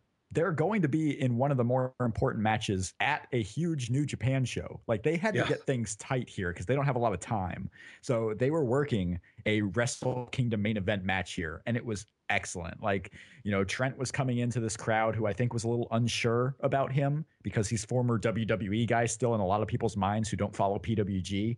So it, it was an interesting reaction to them. The crowd loved all four of them. I was really into this match, and you got to see what the future of the junior tag is going to be like in New Japan for the next several months. And it's certainly better. Uh, you you would I think agree that it's better than uh, Alex Kozlov. Oh, oh God, yeah. is- Roppongi I mean that that's nice. yeah, right? Roppongi Vice, the theme song worked. I like the theme song. Even shouts out to Chucky T during the middle of the theme song, which is excellent. So- poor Chucky T. Absolutely. So you have Beretta and Romero as this tag team, and like I didn't care at all about the Forever Hooligans, but now like they're one of my top teams that I want to watch. Like just that easy. Uh, Sean, what do you think about this match or this combo of matches? Because because Beretta and Romero won the first one, got their immediate title match, and then Red Dragon won. So it was kind of it was odd in that sense. But Best of two falls ties go to the champion. yeah, I'm, I'm calling it a what single match because that's But yeah, no, that was for me. It was definitely a good shot of adrenaline because honestly, the Briscoe Young match, I feel like the like I'm just done with Jay Briscoe. I mean, the whole invincible backwoodsman thing is just I've I've seen it enough. I'm ready to have him do anything else. well, don't worry, it's, And- it's coming soon. Oh yeah. So that that match was it was fine, but other than it was pretty much the crowd gets to go, "Yay, Jay Briscoe, you're here. You have a big beard." But yeah, the the the Red Dragon versus Beretta Romero match, I hadn't seen Beretta work really in forever. Mhm. So seeing him actually be able to keep up with that pace and that style as well as he did was was was really exciting for me. I enjoyed the hell out of it. I think you remarked too on, on, on Twitter. I noticed this that you said that you can really tell that that's a guy who was in the major leagues at some point because you thought a lot of the stuff he did, you know, was a little bit more profound. Is there anything that you specifically thought remembered from that that he did that really resonated more? Because I think you said that that he was Yeah, you could tell that he was a, a guy who had made it there and knew a little bit more, or had a little bit more Christmas to him, or, or two two things that I particularly saw it in his facials. He projects his facials out to the far reach of the crowd when he's making when he's trying to show pain or trying to show that he's ready to do something and he's rearing to go. He de- he gets he really does a little more of just I want to show everyone because I'm used to showing it to an arena. yeah, And when he sells, the motions are just a little He's broader. They're a little bigger. He he definitely still acts like a guy, and I say this in a good way. yeah. He he makes it all very big, and that he's working a bigger room than he's in sometimes, which I think is good because God knows with matches like this, it can just become so much of a move, move, move, move. Here's my move. Here's your move, and he grounded it in a different way than than you'll have it grounded by a guy who's just really keeping the match together. Mhm. So I I like watching him. I think that as you see more of these sort of WWE cast off dudes getting out into the indies, that it's going to force people to, especially as IPPV becomes more prevalent and people are working the cameras more. I think that's going to be a skill that they're going to be able to make some use passing along to others. Yeah. Absolutely. All right, we'll get to our main event now. Obviously, this is one we were all waiting for and we're here for. Samoa Joe uh, defeating Michael Elgin. Uh, Rob, I'll start with you. Thoughts on the match? I mean, obviously the Joe entrance is cool. Everybody was getting their streamers out and their cameras out, and it, it was it was classic Joe entrance. It was really cool. Uh, were you, you know, w- was the reaction what you thought it was? Were you a little disappointed? What did you think of Samoa Joe's entrance, and then what did you think of the match itself with Michael Elgin? Yeah, the, the reaction was exactly what I thought it would be. That crowd, you know, had waited to see him all night long, and probably some of them for five years, and they got it. And they they gave him the hero's welcome. They got the streamers, and that was the one thing about ROH I never missed is the fact that everyone got streamers. I mean, Silas Young was getting streamers on the show, and I could love Silas Young, but let's be real, folks. But the the reaction. Yeah, let's let's save the streamers for let's save the streamers. Cheeseburger got a few streamers. That's I mean, and Cheeseburger's a good guy. I, I love Cheeseburger. Uh, but yeah, he you should probably save the streamers for, I know. for Samoa Let, us be real, but I, it's it's to that larger point, and Sean mentioned it with Jay Briscoe. Is Samoa Joe is leaving, the Briscoes are going to be gone. Jimmy Jacobs is leaving, and all the talk has been about how how is ROH going to recover from all their talent leaving? And to me, it's not so much that all the talent's leaving, you know, Ring of Honor to go to NXT. It's not like NXT is killing ROH, but we talked about how there's really no one left in line that could be a potent challenger for Jay Briscoe. Like, is it Tommaso Ciampa? Like, that's the only guy I can see getting the next title shot that would actually make sense. And if he's the next champion, it's not that NXT took all the talent, it's that ROH doesn't have depth of Mhm. talent already. Like, it's they just don't have anyone on the second tier who can come up and be a big star. And Michael Elgin was probably that guy. Michael Elgin worked this match uh, again like it, he was trying to be the tougher guy out of two tough men and it didn't work out for him. Samoa Joe gets the win. He's on his road to Supercard of Honor, his own road to WrestleMania, if you will. Uh, I thought the match was exactly how I thought it would go. I, I still wasn't excited going in, but after the fact, you know, it was a it was a competitive main event. It was hard hitting. We got to see all of Samoa Joe's regular spots, and I think he delivered. He definitely delivered in his presentation because I had seen TNA Fat Samoa Joe live yes. and this was ROH peak Samoa Joe. And I just think the presentation, the match worked exactly how everyone thought it would. And it was an excellent end to a, what was a pretty good Ring of Honor show. Uh, Sean, your thoughts? Samoa Joe, Michael Elgin. Definitely a greatest hits of Joe match, which is exactly what the crowd Yeah, wanted. that- They wanted the Olay kicks. They wanted they wanted the clutch. They wanted muscle busters. They wanted Joe just slapping the hell out of people. It was never intended to be a, ba- a match where there was really any doubt about the winner. Right. Nobody thought knew- at any point. Nobody cared about any of the near falls. They they knew Michael Elgin was not going to win this one. This was, and and that's that was reflected in the in the audience too. I thought it was pretty interesting that anytime Elgin was on offense, people didn't care because it was just an inevitability that Yeah. whatever he's doing here is not going to matter. I mean, he can do this move, he can do a power bomb, he can do whatever the hell he's going to do. It's not going to matter because Joe's going to get up, Joe's going to muscle bust him, and Joe's going to win. Like at, at whatever point, Joe's going to kick the shit out of him, slap the shit out of him, do whatever. Like Michael Elgin's not winning this, and it doesn't matter. And that I'm fine with that though. That's exactly what we all came to see. We came to see a greatest hits of Samoa Joe. I think right. we mentioned it too that Samoa Joe could be a, literal mop bucket against Samoa Joe. And he would have done, and people would still have gone ape shit. He would have done the Olay kicks in the, on the outside, and people would have loved it. Like it did. He could have put anybody in this, anybody in this match, and it would have been fine. It was interesting the first half of the match, especially. It looked like Elgin to me was having a lot of trouble moving Joe's weight. In the second half, he seemed to be better about being able. I mean, I know at one point he did what seemed like an almost a deadlift sort of Yes. pull on him, which was amazing. But there were a couple spots in that first half that looked like he just did not know how to carry Joe around properly. There was a German suplex I remember that was just ugly as hell. And I, would, I was worried if, if Joe had a neck, I would have been worried that it might have been broken. oh, Samoa Joe is no that, deck. But that worried me only because my thing with Elgin is that the few times I had seen him, he seemed like one of those guys who's just ridiculously strong along with everything Yeah. else. So that that got me worried. It's like if he's not able to be strong as as an ox, then there's not much there for him. But he picked it up in the second half. It was a fun match. We got exactly what we wanted Yeah. out of it. Would buy. Would buy again. yeah, we, we got the Samoa Joe greatest hits. Uh, did we did we include Sid in that segment whatsoever? Yes, I, I mentioned him regarding comparing him in with ECW. Ah, right. Okay, okay. Right. I, if you're scoring along at home, yes, that was the uh, that was the one we had. Um, all right, let's talk a little New Japan here, uh, and then we'll. Uh, we, d- d- TNA, do we care? Do we care anymore? I do. I You wanted to talk TNA real quick. Let's I let's do that before.